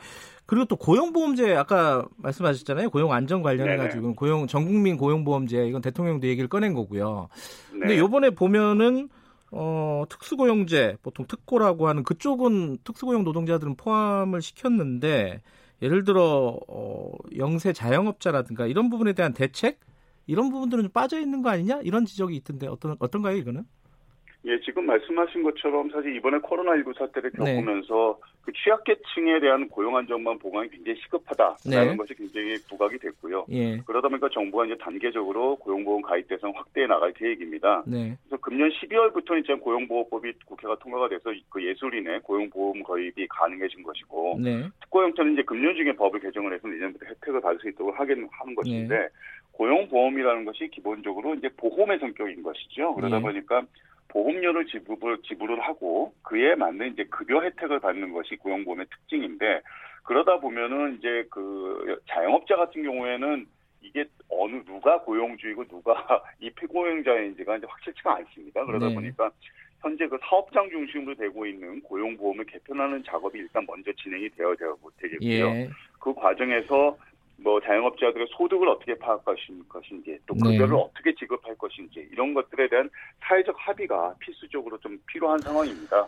아, 아직 사회적 합의가 아, 구체적으로 진행이 되지 않았다라고 예, 예. 판단을 예, 하시는 거네요. 예. 예, 금년 말까지 이런 음. 것을 위한 로드맵을 마련할 계획입니다. 네. 어, 이 얘기는 뭐 기재부 입장에서는 조금 뭐 난감한 얘기일 수도 있는데 얼마 전에 이제 김상조 청와대 정책실장이 한국판 그 뉴딜 네. 이 개념이 좀 모호하다. 뭐 이런 취지로 얘기를 했습니다. 그 21대 국회의원 당선자 워크숍에서. 이건 뭐 뒤에 이제 뭐 논의 과정을 잠깐 소개한 거지 뭐 그, 그런 생각을 갖고 있는 건 아니다라고 이제 나중에 봉합은 됐는데 기자부 입장에서는 네네. 이 말은 어떻게 받아들이세요? 뭔가 사실 큰 얘기라서 어, 그리고 정확히 뭘, 뭘 얘기하는 건지 모를 수가 있잖아요 국민들 입장에서는 어떻게 보십니까 그, 김상조 실장의 얘기는? 예, 뭐 그 시장님 말씀하신 건 제가 직접 들은 바는 아니라서 뭐라고 저도 직접 듣지는 않았어요. 예, 예. 예. 언급하기는 어렵습니다만은 예. 그 이제 뉴딜이라는 것이 과거 이제 미국에서 그 대공황 시절에 네. 시작을 할 때도 이것이 사실 대규모 토목 사업 위주로만 위주가 진행이 됐다고도 많이들 생각하시지만 네. 사실 그 이면에는 그 고용자 어, 고용 에 대한 안전망과 예. 복지 체계를 완비하는 과정이 같이 겸비가 되어 있었습니다. 네. 그런 과정에서 보면 사실 뉴딜이라는 것을 한마디로 규정하기는 사실 쉽지는 않죠. 그렇죠. 그래서 처음 음. 예 처음 시작할 때는 이 뉴딜에 대한 개념하고 범위에 대해서 조금 많은 의견들이 제기가 되었습니다만은 네. 지금은 어느 정도 정리가 된 걸로 보고 있고요. 예. 그 정리가 되는 과정에서 결국은 어, 지금 말씀드린 대로 고용안전망의 토대 위에 디지털 일과 그린 일들을 어떻게 압축적으로 효율적으로 효과적으로 추진을 하는 것이냐 이게 더 음. 중요한 문제가 아닐까 싶습니다. 근데 이제 뉴딜이라 그러면은 저도 뭐 전문가가 아니니까 뭐 번데기 앞에서 주름 잡는 거지만은 이 뉴딜이라고 예전에 그러면 뭐 구제나 회복 뭐 이런 것들 그리고 개혁 리폼을 많이 얘기하잖아요. 뭐 3R이라고요. 네. 근데 개혁 부분이 좀 빠진 거 아니냐 요번에 어, 당장의 어떤 뭐 회, 경제 회복이라든가 구제 이런 부분들에 초점을 맞춰진 건 당연한데 개혁 부분에 대한 고민이 좀 적은 게 아니냐 이런 지적은 어떻게 보십니까?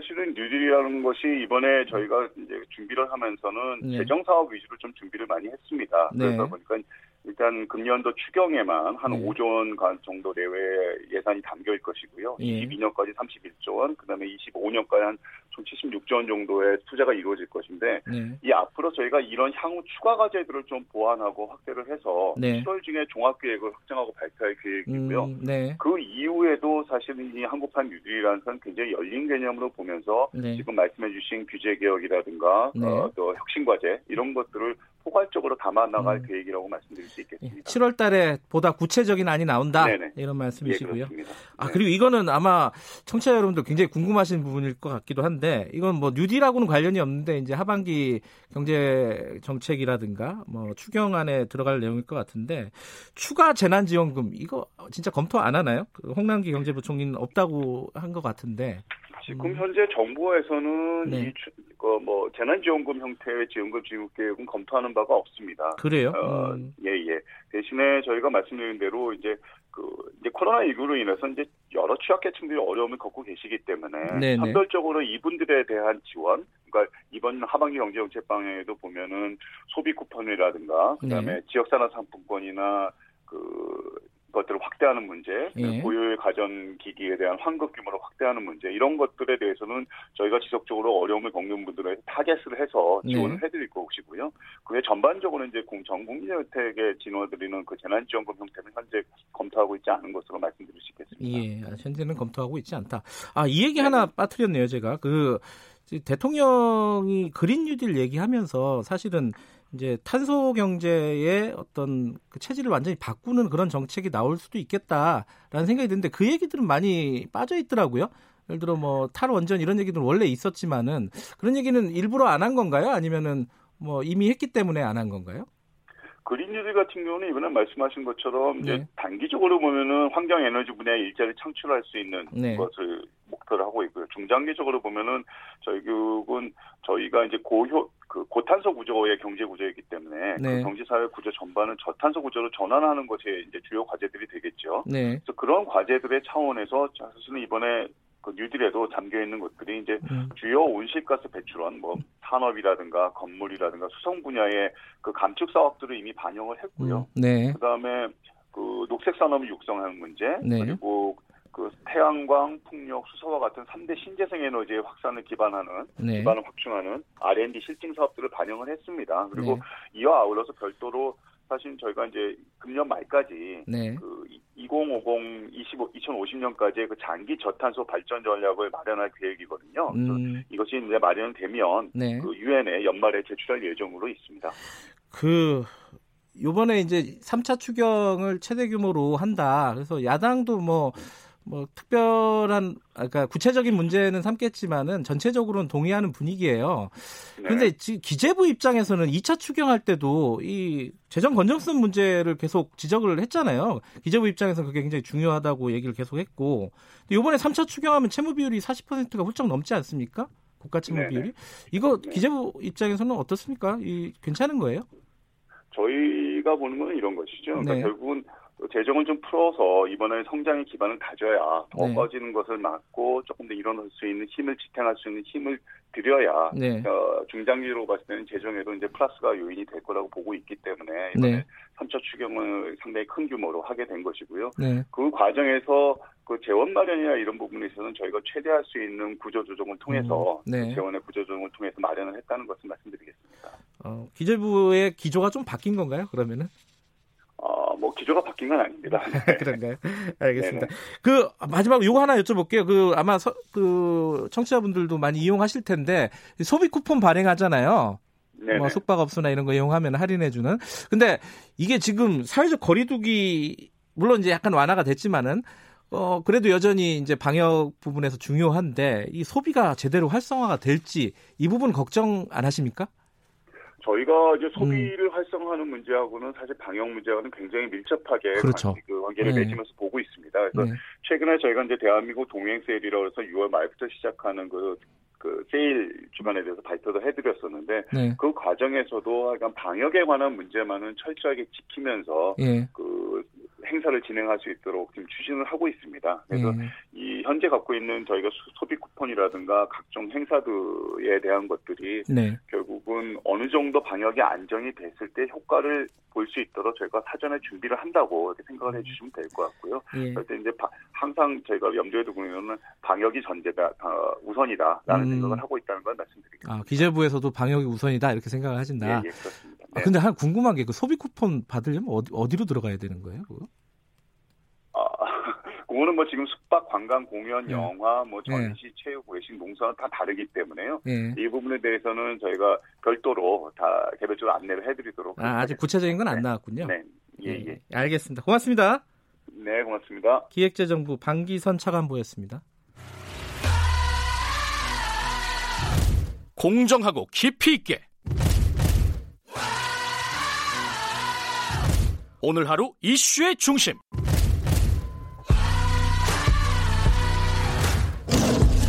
김경래 최강 시사.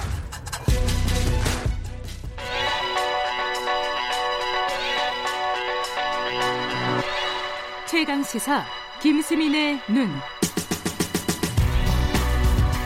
네, 김수민의 눈 김수민 평론가 나와 계십니다. 안녕하세요. 네, 반갑습니다. 오늘은 오랜만에 미래통합당 최근에 좀 철학적인 얘기들, 큰 얘기들을 많이 해주셔가지고 아주 재밌었습니다. 근데 오늘 미래통합당 얘기도 작은 얘기는 아니네요. 어쨌든 어, 김종인 비대위 출범하고 어, 변화가 뭔가 분위기는 좀 달라진 것 같아요, 분명히. 그죠? 네, 가장 먼저 세대 교체 얘기가 나오고 있는데 세대 네. 교체는 민주당에 비해서 통합당이 더 수월할 가능성이 높습니다. 그왜 그래요? 민주당은 이제 86세대라든지 중추 세대가 있고 이쪽 세대가 퇴조의 기미가 없거든요. 음. 근데 지금 통합당은 김종인 비대위가 설 수 있을 정도로 당의 권력이 공백 상태인 거고 음. 이런 경우에 좀 세대 교체가 수월한 측면이 있습니다. 예. 근데 중요한 거는 누가 하느냐는 아닌 것 같아요. 그러니까 누가 하더라도 예전에 했던 사람하고 똑같은 행동을 하면 네. 그것은 변화 혁신이라고 보기 어려울 것 같고요. 예. 중요한 것은 세대 교체보다도 지금 어, 당을 새롭게 노선을 좀 꾸려서 가야 된다라고 하는 당내 음. 여론이 있고 마침 독일 기민당 얘기가 나오고 있어서 네. 네, 이것을 오늘 한번 얘기를 해볼까 합니다. 그러니까 지금 그 미래통합당 특히 김종인 비대위 체제가 네.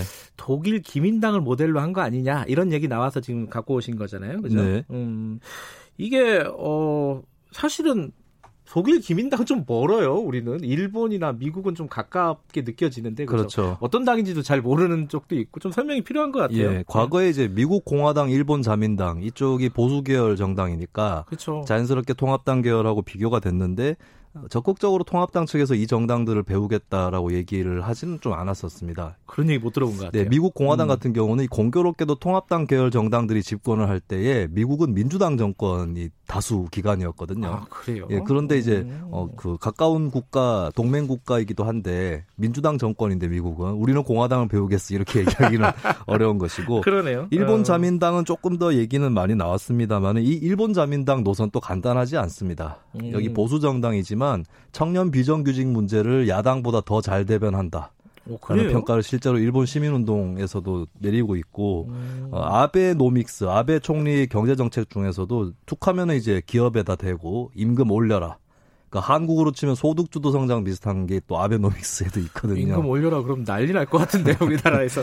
예, 네. 그래서 이제 그러니까 자민당이 장기 집권을 하는 데는 진보적인 역할도 어느 정도는 또 해주고 음. 있다는 게 있습니다. 이거를 이제 함부로 어, 통합당에서 좀 배우겠다라고 얘기를 못했을 텐데 네. 마침 또 이번에 또 김종인 비대위원장이 독일 유학파 출신이죠. 네. 그러다 보니까 독일 얘기가 많이 나오는데 음. 독일의 보수 정당 우파 정당인 기독민주당, 기독민주 연합이라고 표현할 수 있는데 그 당에 대한 얘기가 음. 나오고 있습니다.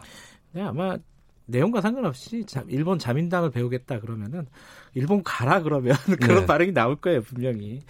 자 독일 기민당 조금 어, 우리한테는 좀 아까 말씀드렸듯이 좀 먼 정당이에요. 어떤 정당인지 좀 설명 좀 해주세요. 네, 딱 이름만 놓고 봤을 때는 기독교라고 들어가 있으니까 기독민주당이죠 이게. 예, 뭐 음. 기독민주연합이라고 쓰는 게 조금 더 적절할 음. 것 같긴 한데 국내 네. 언론에서는 아직 기민당이라고 음. 많이 쓰고 있고 네. 종교 근본주의랄까요? 막 종교 정당이고 기독교 안 믿으면은 찍지 말아야 되고 이런 정당은 아닙니다. 아 그래요? 예, 세속인들이 어. 충분히 지지할 만한 정당이고 음. 뭐 노선은 우파 보수 이쪽인데 어, 기독 사회연합이라고 또 있거든요.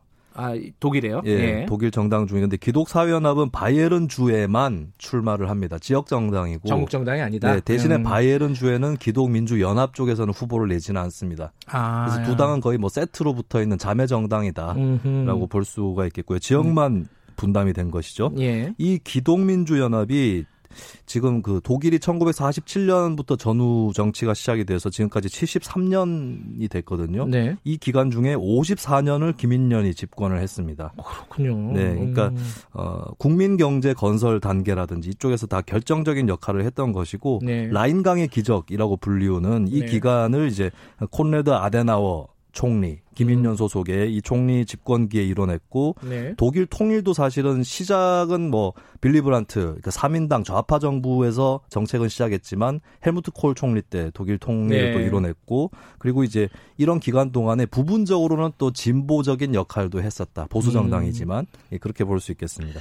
오래 집권하는 데는 다 이유가 있구나 이런 생각도 드네요. 그 근데 어쨌든 그 구체적인 정책이라든가 노선이라든가 이게 중요한 거 아니겠습니까? 네. 당 이름보다는 어떤 정책을 폈어요? 기민련은? 기독민주연합이 미국 공화당이나 영국 보수당에 비해서 더 진보적인 정당일 것이다라고 저는 봅니다. 아 전체적으로 보면요? 예, 이 기독민주연합이 표방하고 있는 이념적 슬로건 네. 이런 걸 보면 사회적 시장 경제 그리고 음. 질서 자유주의 이런 걸 내세우고 있거든요. 그러니까 시장 경제 자유주의를 얘기하는데 앞에 붙은 게 좀 있군요. 예, 음. 사회적 시장 경제라고 했을 때는 자유 시장 경제로는 안 돼. 음. 예, 그렇게 해서는 오히려 시장 경제도 잘 굴러가지 않는다. 자유주의도 네. 질서를 잡고 국가가 잘 개입을 해줘야 된다라고 음. 하는 그러니까 케인즈주의하고 좀 비슷한 예, 그런 성격이 또 있는 어 정당이고 네. 실제로 이제 정치를 하면서 복지를 좀 강화하는 데도 앞장을 서서 독일은 오히려 보수파들이 복지를 강화했다라고 네. 하는 그런 사례로 꼽히기도 합니다. 또 기독민주연합이 종교적 색깔이 어느 정도 있는데 이 종교적인 의미에서의 온정이랄까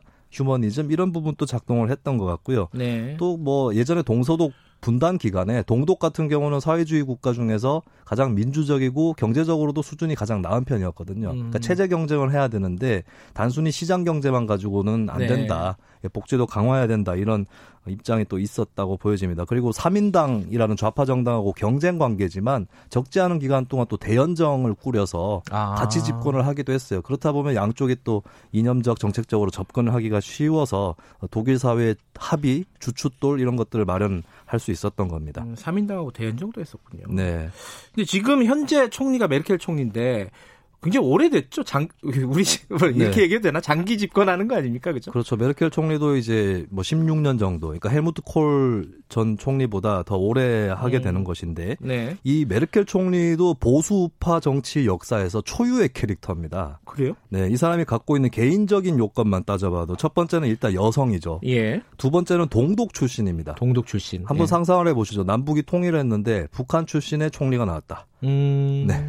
그것도 여성의 우파다. 음. 이런 조건들. 그리고 개인적으로 전공 또 이공계 출신이에요. 아. 이런 부분도 좀 색다르다고 볼 수 있는데, 예. 근데 이제 어 메르켈 총리가 또 더 나아가서 정책적으로 돋보이는 부분은 이런 얘기를 합니다. 자신은 노동자다. 음. 네, 보수 우파 지도자인데 자신은 노동자고 많은 국민들이 노조에 가입했으면 좋겠다.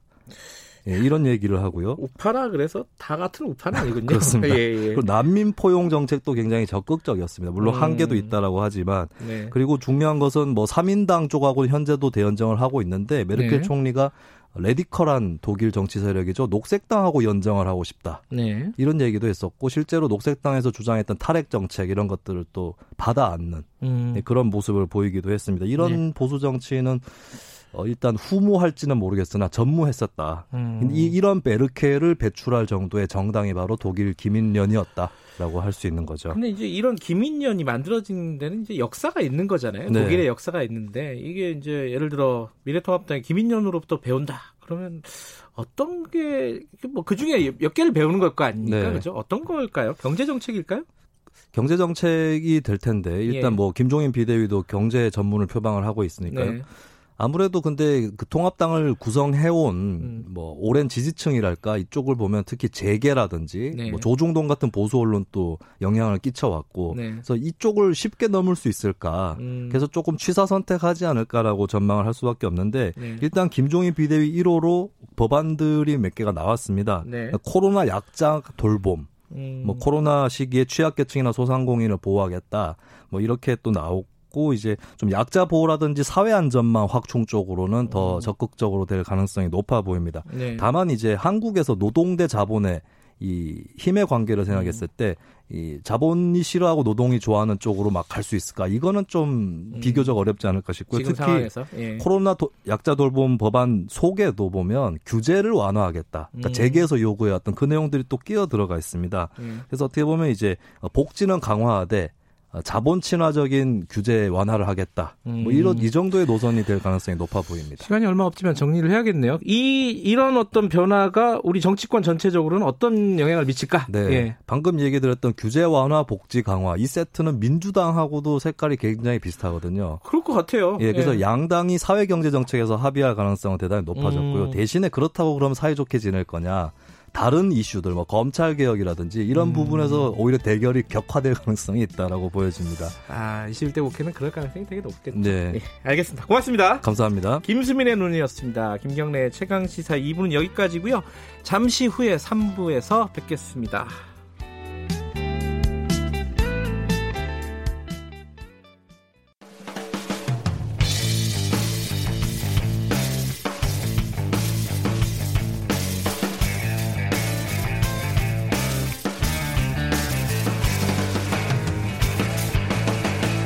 김경래의 최강 시사. 네, 김경래의 최강 시사 3부 시작하겠습니다. 미국의 어, 상황이 심상치가 않습니다. 그 미네소타주에서 시작이 됐죠. 백인 경찰 과잉 진압으로 흑인 남성이 사망한 사건. 지금 전국적인 어떤 시위가 벌어지고 있고 그 시위가 폭력 사태로 번지고 뭐 심지어 뭐 약탈, 방화 뭐 이런 일까지 벌어지고 있습니다. 사망자들도 속출하고 있고요. 어, 우리 교민들 피해도 걱정입니다. 미네소타 황효숙 한인회장 먼저 좀 연결해 보겠습니다. 안녕하세요. 네, 안녕하세요. 네, 어, 지금 미국 몇 시인가요? 미네소타는? 지금 여기는 저녁 6시 반입니다. 네. 어, 거기도 폭동이 잦아들지 않고 있죠. 지금 상황이 어떤지 먼저 좀 간단하게 설명을 해 주세요. 네, 다행히도 어저께 어, 밤부터요. 네. 이 폭동이 잦아지, 잦아졌어요. 어제 밤부터요? 아. 어, 그렇죠. 네. 그러니까 그 시작은 그저께 밤부터 됐었는데요. 네. 통구, 통금지 있고 난 다음부터. 근데 어저께는 상당히 질서 있게, 음. 어, 잦아져 가지고, 지금은, 어, 폭, 폭동은 거의 진압이 된 걸로 알고 있어요. 그래요? 그 중위 주 방위군까지 투입이 됐다 이런 뉴스를 봤는데 거기에 대해서 시위대하고 방위군하고 충돌은 없었던 모양이에요? 어 처음에는 어 그러니까 첫날이요. 네. 금요일 날 밤에는 있었죠. 음. 흥행 금지가 있었는데도 있었고요. 네. 그랬는데 밤에는 그때는 숫자가 모자라더라고 그러시더라고요. 예. 기사님이. 예. 그래서 방역을 더 강화해가지고 네. 어 토요일 날은 상당히 많은 어, 진압을 했죠. 그래도 충돌도 좀 있고 음흠. 그랬는데 어저께는 어, 폭, 폭 동이 어, 어제는 상당히 많이 진압이 돼가지고 오늘은 거의 없고요. 네. 그런데 시위는 아직도 진행되고 있어요. 자, 그 방위군이 투입이 되고 어, 시위 자체는 많이 좀 잦아들었다라고 하지만은 뭐 여론이라든가 이런 게 문제 아니겠습니까? 어, 지금 어떻습니까 여론은? 그러니까 시위하고 여기서는 폭동하고 어, 좀 구별을 하거든요. 예. 그래서 시위는 통과적으로 이루어지기 때문에 네. 그래서 그 시위하시는 분들이 자기가 원하는 그 인종 차별에 대한 불만 네. 이게 어, 인종차별이 없어져야 된다는 걸 하는 거에 대해서는 어, 경찰들도 방위군들도 옆에서 이렇게 지켜보고 있어요. 평화롭게 음, 하시니까. 네. 네. 그리고 어 미네소타에 계신 분들은 네. 그러니까 인간적으로 생각해가지고 인종 차별이라든가 네. 어그 차별 대우 같은 거는 없어져야 된다고 생각하죠. 저희도 어, 소수민족 중에 하나니까. 그렇죠. 저희도 네. 특별히 받을 때가 가끔 있거든요. 알게 모르게 어떤 네. 때는 동만하게 있지만은 또 우리 같은 경우에는 어, 아주 어, 약간 숨어 있는 것 같지만은 그런 것 때가 있거든요. 그러니까 네. 그런 인종 차별 같은 거는 없어지는 게 좋다고 생각하고요. 왜 음. 그러냐 하면은 미국이 우선 어, 이민자로서 시작이 된 나라잖아요. 예. 모두가 이민자잖아요. 네. 네. 그런데 먼저 오신 그 어, 백인들 네. 그런 사람들이 나중에 온 사람들 더군다나 또 흑인들 여기서 이제 노예로 있고 그런 사람들 그래서 인종차별이 커진 것 같은데 그게 정말 큰 문제죠. 예. 그 지금 트럼프 대통령이 시위대를 뭐 폭도 뭐 급진 좌파 테러 조직 뭐 이런 식으로 규정을 하기도 하고요. 이게 좀 백인 중심적인 네. 트럼프 대통령의 언행이라든가 이런 정책이라든가 네. 이런 것들이 좀 네. 불을 지른 거 아니냐 이렇게 볼 수도 있는 건가요? 그러요 많지요. 그래서 음. 어, 오늘도 트럼프 대통령 이게는 조금 우습지만은 어, 현실인데요. 네. 트럼프 대통령께서 무슨 얘기를 하시겠다 그러는데 주위에서 있는 보좌관들이랑 사람들이 안 하시는 게 좋은가 하는 게 좋은가 네. 이래서 얘기들을 나누고 있더라고요.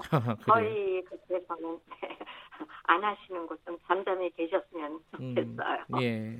지금 한인 사회가 걱정입니다. 왜냐하면 이제 92년도 LA 폭동 같은 게 떠올려지면은 피해가 굉장히 컸잖아요. 네. 그때도. 굉장히 컸죠. 요번에는 어떻습니까? 지금은 이제 미네소타에, 미네소타에서 시작이 됐지만요. 네. 지금 전국으로 퍼졌어요. 음. 그래서 굉장히 많은 걱정을 하고 있고요. 네. 미네소타는 미네소타대로 이제 어, 진압이 돼 있으니까 네. 우리는 조금 평화를 평화 질서를 어, 찾게 되는 것 같고요. 조금 안심이 됩니다. 예. 오늘은요. 예. 그런데 딴 데는 아직도 방화하고 폭력이 있고 폭동이 일어나고 음, 네. 그렇기 때문에 이게 어, 네, 작은 문제가 아닙니다. 그 미네소타 한인 회장이시니까요. 그 뭐 피해 사례나 네. 이런 것들은 좀 접수가 됐나요? 네, 알고 있죠. 음, 네. 어떤 사례가 있었어요? 그러니까, 네, 어, 그러니까는 어, 토털 일곱 개, 네. 어, 일곱 분이 지금 현재로 일곱 분이 피해를 입으셨어요. 아. 그러니까 주로 어, 그, 그 그러니까 이 폭동을 일으킨 사람들이 예. 어, 주로 폭동을 일으킨 그 지역에서 음. 어, 상점을 하시고 비즈니스를 하시는 분들이거든요. 네네. 네. 그래서 그분들이 피해를 입었는데 어, 예를 들면 방화, 네. 아주 전소된 가게도 있고요. 네, 아, 전소 전소까지 됐어요. 예. 전소까지 된 것도 있어요. 네. 예. 네. 그리고 어, 약탈, 음. 약탈을 해도 아주 많이 뭐 몇 번씩 들락날락하면서 예. 3, 40명이 그룹으로 와가지고 완전히 쓸어갔다고 그러더라고요. 네. 아니, 그런데 그런 피해를 당하면요, 이거 어떻게 네. 보상이 됩니까? 이거는? 어, 저희가 희망하기로는 이제 여기 미네소타에 계신 분들 대부분이 어, 비즈니스 보험이라는 걸 들거든요. 아, 예. 네. 그래서 음. 어 그게 다 어, 상실된 거가 복구가 됐으면 하는 어, 음. 희망입니다. 알겠습니다. 다행히 다 네. 보험은 조금씩 어, 음. 보험은 다 들고 계신 것 같아요. 예. 그래도 좀 시위가 잦아들었다니까 그나마 다행인 것 같습니다. 일단 오늘 말씀 여기까지 드릴게요. 고맙습니다. 네, 네, 감사합니다. 예, 미네소타 네. 한인회 황효숙 회장님이었고요. 바로 이어서 짚어보겠습니다. 인문결 연구소의 임상훈 소장님 나와 계십니다. 안녕하세요. 네, 안녕하십니까. 그 어, 한인회 회장님 말씀 들어보니까 미네소타는 그나마 조금 어, 그제부터 네. 잦아들었다. 이런 상황인데 지금 전국적인 상황은 그렇지가 않죠. 그렇죠. 지금 네. 저 점점 확산되고 있는 것 같아요. 예. 그러니까 시위가 열리 그 벌어지고 있는 도시가 전국에 이제 140개 도시가 좀 넘어서는 것 같고요. 네. 어, 특히 이제 그 통금 통행 금지 조치가 내려진 도시들이 네. 어, 우리 교민들이 많이 계시는 LA 포함해서 음. 어, 40개 도시가 지금 네. 통행 금지 조치가 내려진 것 같습니다.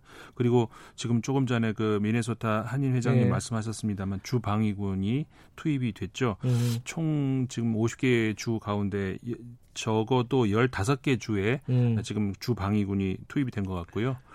어, 주 방위군이 주 안에 있는 어떤 그, 그 state를 다루는 게 아니고 National Guard가 이제 음. 출동이 된 거죠. 어, 그러면서 이제 어, 점점 특히 사망자가 어, 이미 발생을 했죠. 네. 어, 지금 사망자가 8명 발생했다는 이제 네. 보고까지 네. 들어왔고 어, 이렇게 되면 충돌 양상은 글쎄요, 좀 우려스럽습니다만 아직은 좀 더 확산되는 음. 분위기인 것 같습니다. 근데 이게 뉴스에서 보니까 이런 막 통행 금지 이런 게 전국적인 단위로 있, 었던게 네. 1968년 마틴 루터 킹 목사 예.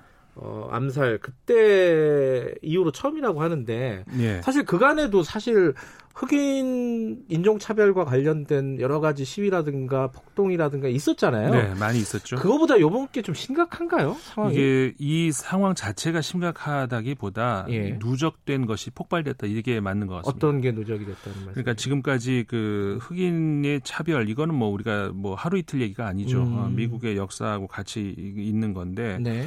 어, 개선이 전혀 되지 않고 있는 그런 상황에서 우리가 특히 이제 21세기 들어와서 그러니까 2010년대가 넘어서서 네. 특히 그 상징적인 사건이 지난 2013년도에 그 17살 된그 흑인 청소년 네. 한 명이 그 검문에 불응하면서 도망갔다가 네. 이제 결국은 이제 저 사망하는 일이 있었죠. 네. 근데 당시에도 그 학생 그 학생이 그러니까 17살 청소년인데 그 청소년이 이제 도망가면서 친구에게 남긴 말이 그러니까 자기는 왜 그런지 모르는데 그러니까 누가 쫓아와서 도망가게 무서워서 도망간다는 음. 그런 거였거든요.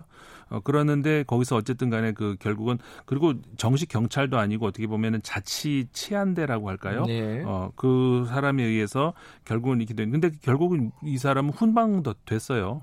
결국은 가해자가요? 네, 가해자가 음. 이렇게 되면서 이제 그 폭발이 된 거죠. 음. 그러면서 그 미국에서 그 흑인 운동이 이제 그때부터 이제 시작된 것이 이제 저 SNS라든가 등으로 해서 해시태그 네. 달리는 네, 네. 이렇게 좀 Black Lives Matter 이 말이 해시태그로 이렇게 달리면서 그 흑인 어, 인권 운동의 상징이 됐어요. 그러니까 음. 흑인들의 생명도 소중하다. 어, 사실 그게 지금까지 계속 이어져 오다가 그 올해 코로나 19 피해가 음. 이제 커지지 않았습니까? 그런데 코로나 코로나19 뭐 우리 다 아는 것처럼 전 세계에서 미국이 피해가 가장 큰데 그 안에서 미국 안에서도 흑인 피해가 월등하게 높다는 음. 것이죠. 그러니까 단순히 우리가 숫자가 미국 어, 미국 그 백인인 몇 명 당했다, 흑인 몇 명 당했다 이렇게 비교하면 알 수가 없는 게 어, 미국에서 흑인 어, 백인 인구가 60%죠. 그리고 흑인이 14%예요. 예. 그러니까 절대 수로 그냥 몇 명, 몇 명 이렇게 비교해서는 안 되는 음. 것이고 이제 비율로 봐야 되는데 어, 코로나로 인한 피해 그러니까 확진자 사망자뿐만 아니고 그거로 인한 경제적인 피해가 있지 않습니까? 그 경제적인 피해에서 가장 열악한 위치에 놓여 있는 사람들 먼저 실업자로 어, 내몰리죠. 거기서도 음. 이제 흑인 비율이, 비율이 높은 것이고 그리고 사망자 어, 확진자 많은 것이 그 어떻게 우리도 잘못하면 병에 걸릴 수 있는 거죠 누구나 이제 그런 차원이 아니고 기저 질환을 이미 흑인들이 많이 앓고 있다는 것이죠. 그러니까 보험 적용이 음. 제대로 안 되고 있는 것 네. 이런 것들이 축적이 돼가지고 이런 상, 상황에서 지금 이런 일이 폭발을 한 것 터진 것이죠. 아, 그 누적된 어떤 어, 갈등, 그렇죠. 어, 모순 이런 것들이 폭발을 한 거다. 네. 근데 지금 상황에서 이제 그 사실 소장님께 궁금한 거는 트럼프 대통령은 이거 상황을 수습해야 되는 사람이잖아요. 대통령이잖아요. 예. 연방에. 예. 그런데 뭐 이게 저 뭐야 폭동이다 이렇게 규정을 하고 테러 조직이다 이런 식으로 얘기를 하고 네. 왜 그러는 겁니까 이게? 어, 한 두 가지로 좀 봐볼게요. 예. 하나는 그 제가 이제 트럼프 아, 대통령 안으로 좀 투영을 해가지고 그래도 좀 빙의해서 예, 좀 예, 예. 이해 좀 해보려고 이제 들어가서 보고 예. 싶고 또 하나는 이제 그 객관적으로 외곽에서 이제 보고 싶은데 트럼프 대통령이 초기에는 처음에 이 사건이 발생한 직후에는 그 동영상 그 전국의 페이스북으로 위에 나왔다는 동영상 있지 않습니까? 그 피해자가 사망하던 그렇죠. 그 플로이드 수, 예. 그, 그 흑인이 이제 사망 발에 밟혀가지고 그렇죠. 예, 예. 그 영상 그 영상을 보면서 아 이거 말도 안 된다 끔찍하다 이거는 예. 이제 처벌이 돼야 된다 이렇게 되면 실제로 이제 그 어, 가해자도 어, 파면이 됐고요. 예. 이제 그런 메시지를 보냈는데 여, 이런 메시지에 대해서 별로 이렇게 반응이 뭐 그렇다고 해서 대통령이 호의적인 뭐가 온다든가 이런 게 없었어요. 아. 그러니까 트럼프 대통령 입장에서는 이런 메시지는 나한테 소용이 없는 거구나라고 하면서 어 오히려 지금 대선이 얼마 남지 않았잖아요. 음. 11월 3일이 대선인데 이 상황에서 지금 그 지지층까지 뺏기게 생긴 왜냐하면 그 트럼프 대통령을 지지하는 지지층은 아주 강경 대응해야 되는 그런 메시지를 주는 그런 지지층이거든요. 야. 여기까지 뺏기게 생겼다 싶은 거죠. 그러면서 이제 선회했다. 트럼프 대통령 안으로 들어가서 들어가서 보자면 이렇게 볼 수도 있는데 밖으로 보면요. 밖으로 보면은 그러니까는 이 대통령이 아까 지금 말씀하셨습니다만 원래 대통령이라고 하는 자리는 어느 한쪽 진영에 물론 어, 어느 한 진영에서 이제 후보자로 선출됐다 하더라도 국가 대통령이잖아요. 네. 그러면은 그 좀 다독이고 중간 중심을 잡아야 되는 그런 역할이 네. 대통령으로서 가장 어, 큰 덕목인데 어, 트럼프 대통령에게서는 전혀 그런 게 안 보여요. 음. 그 아까 코로나 19 사태도 말씀드렸습니다만 그 당시에도 그랬던 거죠. 코로나 19 당시에 그 지금도 물론 계속 마찬가지입니다만은 이 방역을 위해서 고립을 좀 더 이렇게 강하게 이제 밀어야 되느냐 음. 아니면은 경제 침체를 극복하기 위해서 좀 사람들을 밖으로 나가게 해야 되느냐 이 두 개의 그 어떤 그 논쟁 속에서 네.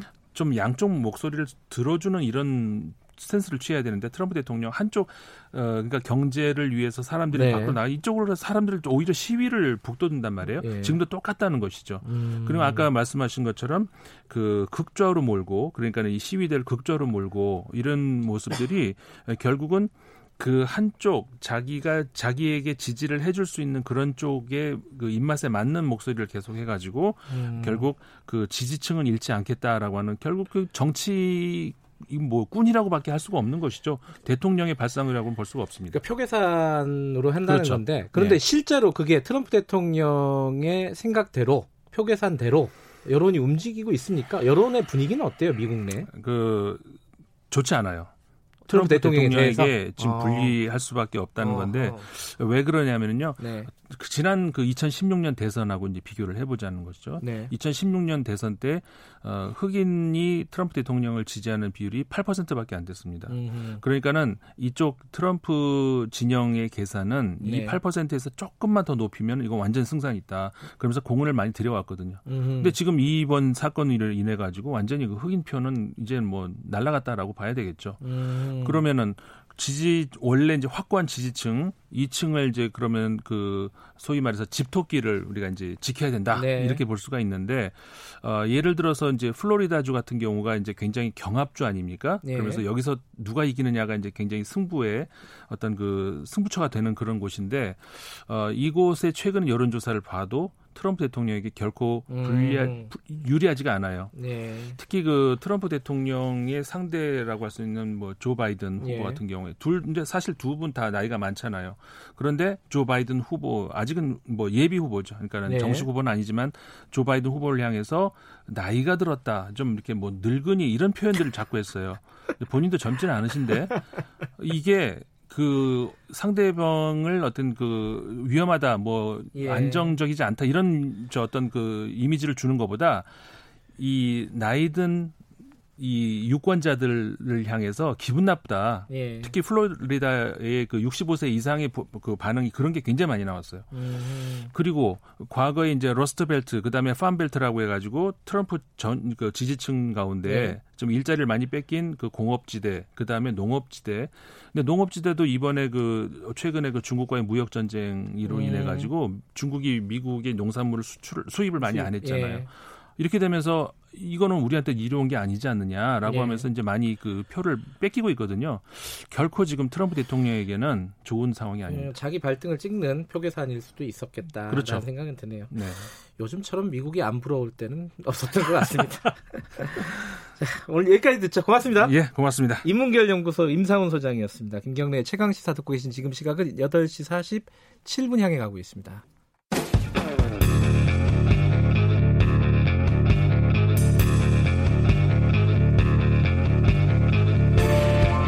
당신의 아침을 책임지는 직격 인터뷰 김경래 최강 시사 네 아, 얼마 전에 얼마 전이죠. 그 어제 뉴스로 단을 났는데 그 엊그제 엊그제 일인가요? 어, 뉴스는 어제 시차 때문에 어제 뉴스가 많이 났는데 어, 이 유인 우주선이 민간 주도로 어, 싸지는 그런 광경을 우리가 목격을 하게 됐습니다. 물론 미국에서 벌어진 일이지만요. 어, 관련 얘기 좀 나눠볼게요. 이게 참 저는 개인적으로는 궁금한 부분이 굉장히 많습니다. 아시아인 최초로 나사 탐사를 다녀오신 분입니다. 문경수 과학탐험가 이야기 나눠보겠습니다. 안녕하세요. 네, 안녕하세요. 이게 무슨 말이에요? 어, 나사 탐사를 다녀왔다는 게? 아, 제가 이제 한 10여 년 전에 네. 그 나사 과학자들이 네. 그 화성이나 다른 행성에서 이제 생명체를 찾는 그런 과학자들이 있잖아요. 네, 네 그런 과학자들하고 어, 여러 차례 탐험을 좀 했던 적이 있어서 탐험이요? 어디를 네. 탐험하죠? 그러니까 지구상에 이제 화성이랑 지형이 비슷한 곳들이 아, 많이 있습니다. 네. 화성을 가신 건 아니고 그렇죠. 아 깜짝 놀랐네. 네. 탐사를 갔다 오셨다 그래가지고 어, 보시면서 이번에 뉴스 보시면서 굉장히 네. 어, 보통 일반인들보다 훨씬 뉴스가 네. 어, 놀랍고 와닿고 그렇죠. 그러셨을 것 같아요. 어떤 네. 생각이 드셨습니까? 이게 참 보기 이렇게 나사 같은 데 쏘면 그런가 보다 하는데 이게 회사에서 쏜 거잖아요. 네, 그렇죠. 그러니까 이제 사실 그동안은 이 우주 네. 개발이라는 게 거의 네. 정부 주도로 이루어졌습니다. 그렇죠. 네, 막대한 예산과 R&D가 들어가기 때문에 네, 그리고 이제 미국 같은 경우도 어 2011년도에 우주 왕복선 프로그램이 폐지됐기 때문에 예, 그 이후로는 우주에 가려면 전부 러시아의 소유주 우주선을 빌려 타고 그 예산 때문에 그런 거죠? 어, 예산 문제도 있는데 약간 네. 나사가 전략을 바꿨습니다. 어, 그래요? 네, 왜냐하면 어, 우주항공선 프로그램 이후에 이제 또 다른 우주선을 만들 수도 있었는데 네. 어, 이제는 이제 우주가 단순히 어, 정부 주도에 뭐 이루어지는 그런 행, 위가 아니라 음. 이제 민간한테 넘겨주고 네. 우리는 조금 더 어, 집중적으로 뭐 행성 탐사라든지 음. 그런 태양계 탐사에 집중하겠다라는 음. 그런 준비 기간이 있었다고 보셔도 좋을 것 같습니다. 그러니까 우주선 이런 것들은 러시아한테 빌리고 그쵸, 그쵸. 우리는 더 선택과 집중을 하겠다. 네, 그러면서 우리도 이제 아. 민간한테 이런 것들은 넘겨주겠다 음. 그런 거죠. 그 민간이 이제 이 테슬라 CEO로 알려진 어, 일론 머스크. 네. 이 스페이스 X라는 데죠 회사 이름이 그렇죠. 예, 이게 어, 떤 회사인지 좀 알려주세요. 네, 사실은 이제 스페이스 X라는 회사가 이제 뭐 아시는 분들 많이 아시겠지만 이 대표가 일론 머스크입니다. 예, 근데 테스, 테슬라 전기자동차 그렇죠. 예, 테슬라 모터스의 어. 대표이기도 하고 네. 또 페이팔이라는 네, 세계적인 전자상거래 또 네. 그런 회사를 만든 회사인데 그 처음 알았어요. 페이팔을 테슬라가 만들었다는 거예요. 네, 그렇죠. 네. 이제 어찌 보면 이 일론 머스크의 이제 big picture가 결국은 스페이스 X였던 것 같습니다. 아, 마지막 종착역이 스페이스 그렇죠. X예요? 네, 여러 가지 아. 자기의 사업체를 통해서 어떤 뭐 수익을 벌어들인 다음에 어허. 그 모든 비용으로 이제 이 스페이스 X에 투자를 하게 된 건데요. 일단 그 2000, 그 지금부터 한 어, 18년 전이죠. 네. 네, 2002년도에 처음 설립을 했는데 어, 그때만 해도 그 직원이 8명이었습니다. 그다 사실은 사기 혹은 뭐 그런 그렇죠. 거라고 생각했잖아요. 네, 이거는 네. 뭐 사실 뭐 나사가 일부 이렇게 기술 이전을 해주는 것도 있지만 네. 민간 기업에서 이게 어, 우주선뿐만 아니라 발사체까지 만들어서 음. 예, 우주에 가고 또 화성까지 간다라는 이런 어, 청사진을 내놨을 때 네. 어, 말씀하신 것처럼 전부 사기꾼 아니냐. 그렇죠. 예, 그런 얘기가 많이 들었는데 예, 18년 만에 그 꿈이 현실로 이루어진 거죠. 하긴 테슬라 만들 때도 사기꾼이라는 얘기 많이 들었어요. 그렇죠. 네. 근데 지금 이제 요번에 쏜 거는 뭐 달을 네. 간 것도 아니고 화성을 간 것도 아니고 이제 네. 그 우주 정거장에 그렇죠. 간 거죠. 네네. 어, 여기까지는 그나마 좀 쉬운 거예요? 어, 여기까지도 사실 쉬운 거는 아닙니다. 아, 쉬운 건 아니고. 네, 왜냐하면 네. 어, 사실 기존에 이제 러시아 소유즈 같은 경우에는 뭐 여러 차례 예, 수백 차례 이렇게 우주방송을 왔다 갔다 하기 때문에 안전성이 검증이 됐죠. 음. 네, 근데 여기 일론 머스크가 이번에 발사한 이 크루 드래곤이라는 우주선도 사실 완성도 있게 만들긴 했습니다. 음. 네, 하지만 어, 그 우주, 국제 우주정거장에 사람을 싣고 갔다 온 적이 없고 음. 그냥 화물만 배송을 했기 때문에 네. 사람이 탔을 때 정확하게 도킹하는 거는 또 다른 차원의 문제이기 때문에 음. 네, 쉬운 일은 결코 아니었죠. 언제 이제 화성 간다는 거예요? 어, 사실 앨런 머스크가 이제 2년 전에 예. 그 국제 우주학회에서 2024년도에 예. 우리가 나사보다 빨리 화성에 가겠다라고 음. 공표를 했는데 사실 이제 뭐 4년밖에 안 남은 거잖아요.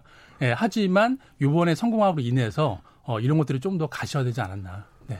근데 이제 화성에는 네. 어, 제 기억이 맞나요? 사람이 간 적은 없죠. 사람이 간 적은 없죠. 예, 달 외에는 예. 어떤 행성도 사람이 간 적이 없습니다. 어, 그럼 사람이 간다는 거죠, 지금 일론 머스크. 그렇죠, 네. 그것도 그냥 전문 우주 비행사가 아니라 민간인들을 네. 태우고. 그렇죠, 네. 얼마 들어요, 이거? 아, 사실 이제 그 비용의 문제가 비용도 문제인데 네. 어, 그동안 사실 그, 과, 그 기술적으로 네. 사람을 싣고 화성에 가는데 기술적인 장벽은 그리 높지 않았다고 합니다. 아, 그래요? 네, 문제는 뭐냐면 어, 우주선을 우주로 발사할 때마다 로켓 발사체를 새로 만들어야 되기 때문에 음. 그 비용이 감당이 안 되는 그 거죠. 일회용이니까 그게. 그렇죠. 예. 보통 우리가 쏜 다음에 바다로 버렸잖아요. 예, 예. 예 근데 뭐 다 아시겠지만 어, 이제 4년 전에 재사용 가능한 예, 로켓 회수가 가능한 이거에 성공함으로 인해서 어, 솔직히, 솔직히 이제, 이제 화성 탐사가 또 화성에 사람을 보내는 게 음. 이게 꿈이 아니구나. 음. 현실이 가능하구나.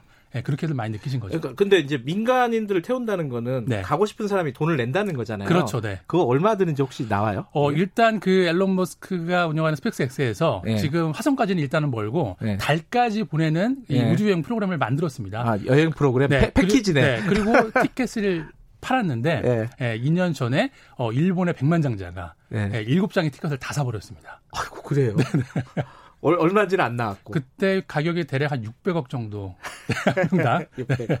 돈 있으면 가실 생각 있으세요? 어, 저는 가고 싶은데 예. 제 신체적 능력이 과연 감당이 될까. 아. 예. 아니 그 사람들도 뭐 신체적 능력이 뛰어난 사람들은 아닐 거 아니에요. 어, 그렇긴 하겠죠. 네. 예. 네. 돈 많으신 분 나이도 꽤 있으실 거고. 네. 아, 근데 어쨌든 화성도 그런 식으로 지금 추진을 하고 있다는 거죠. 그렇죠. 네. 음, 근데 이게 사고 없이 네. 잘 진행이 될까? 네. 약간 좀 무섭 무섭거든요, 사실은. 어, 무섭죠, 무섭죠. 네, 어떻게 예측을 하세요? 과연 성공할 수 있을까 이 프로젝트가? 아, 이 프로젝트가 저는 가능할 거라고 봅니다. 그래요? 네네네. 어, 그 정도 기술은 와 있어요, 지금. 그렇죠, 그렇죠. 네네. 음, 여기서 이제 조금 다른 얘기인데 네. 우리는 어느 정도까지 와 있어요? 어, 우리는 이제 계획으로는 네. 이제 1차적으로 이제 요즘 다들 그냥 사람을 태워서 보내는 어떤 그런 흐름도 있다 보니까 네. 저희도 이제 몇 년 안에 어, 달에 바로 사람을 보내지 못하고요. 네. 달 탐사 궤도선 예, 달 궤도를 도는 예, 음. 그거에 성공하면 순차적으로 저희도 유인 우주선을 달에 보내는 그런 계획을 이제 짜고 있습니다. 근본적인 질문을 하나 드려야겠는데 네. 이 일론 머스크도 마찬가지고 나사도 그렇고 우리나라도 그런데 우리는 항우연에서 계속 하고 네, 있는 맞습니다. 거잖아요. 네. 왜 하는 거예요? 그 간다, 간다고 해서 무슨 노다지가 있는 것도 아니고. 아, 그렇죠. 뭐 그 우주 탐사를 하는 그 목적은 여러 가지가 있겠죠. 네. 뭐 과학적 연구도 필요할 테고, 그리고 네. 거기서 뭐 자원 채굴을 한다. 뭐 여러 가지가 의미겠지만 네. 어 저는 개인적으로 가장 큰 거는 어 사실 이렇게 그 우리가 기존에 해보지 않았던 시도들이잖아요. 네. 네 이런 것들을 통해서 어 우리가 기, 지금 없는 미래 음. 기술들을 만들어야 되다 보니까 네. 그 기술을 만드는 과정 안에서 우리 일상생활에 필요한 여러 가지 기술들이 spin-off가 됩니다. 음. 예, 그러니까 그런 기술적인 어떤 진보적인 측면에서는 좀 이렇게 보편적인 말씀을 드리고 싶고요. 실용적인 측면에서 그렇죠. 네. 어, 과학의 발전을 네. 어, 이끌어간다. 그렇죠. 이 항공 쪽 아니, 네. 우주 탐사 쪽 그렇죠. 그 예. 기술이 예. 또 고스란히 민간에 음. 예, 이렇게 적용이 되니까 우리 삶의 개선도 같이 되는 거죠. 예. 그래, 한 호기심 이런 게 더 큰 거 아닌가 어, 사실 막연하게 네, 본질은 호기심인데 그런 얘기를 하면 너무들 추상적이라고 얘기를 하시니까 네. 그러니까 호기심 때문에 돈 많이 쓰는 게 싫으니까 이제 미국에서도 이제 예산 줄이고 이러는 게 아닌가 혹시 뭐 그런 생각도 언뜻 들고 그랬거든요. 네네네. 근데 실질적으로 과학 발전에 도움이 된다는 말씀이시죠? 어, 그럼 우리가 지금 쓰는 뭐 전자레인지, 냉장고 모든 것들이 다 우주 개발 때문에 나온 기술들입니다. 냉장고가요? 네. 어, 왜, 왜? 어, 일단은 우주 공간에서는 되게 동결 건조된 음식을 먹을 수 있기 때문에 예. 예, 그렇게 장기간 보관하기 위해서 예. 냉장고 기술도 나왔고 예. 예. 그 얼어 있는 음식을 또 인간이 먹을 수 있게 하기 위해서 전자레인지도 나온 겁니다. 기술. 그래요. 네. 아 그렇게 실용적으로 도움이 되는 거구나. 아, 그럼요. 네. 그 쓸데없는 짓은 아니군요. 아유, 전혀 그렇지 않습니다. 네. 일론 머스크가 이거 는 일단 성공을 한 거잖아요. 1차적으로. 네, 맞습니다. 네. 뭐까지 할까요? 막 뭐 200km 달리는 무슨 해저 터널을 만든다 네, 네, 네, 이런 얘기도 하는데 어디까지 갈까요? 일론 머스크가? 네, 지금 일론 머스크가 화성 이주 계획을 하면서 뭐 테슬라라든지 또 하이프루프 같은 예, 그런 혁신적인 기술들을 또 만들고 있는데 예. 어, 결국에는 그 화성 탐사를 가기 위한 비용을 충당하기 위한 예. 예, 그런 거라고 또 생각을 할 수가 있습니다. 오늘은 어, 음악을 하나 들으면서 끝낸다고 합니다. 음악 좀 틀어 주세요. 어, 많이 들을 시간이 없으니까 Planet Caravan 아시죠? 네. 네 Black Sabbath 어, 우주로 간 두 우주 비행사가 어, 이 음악을 들으면서 아침을 맞았다고 합니다. 전통이라고 하네요. 오늘 말씀 재밌었습니다. 고맙습니다. 네, 감사합니다. 문경수 과학탐험가였고요. 김경래의 최강시사 오늘 여기까지입니다. 음악 들으면서 마무리하죠. 저는 뉴스타파 기자 김경래였고요. 내일 아침 7시 20분에 다시 돌아옵니다.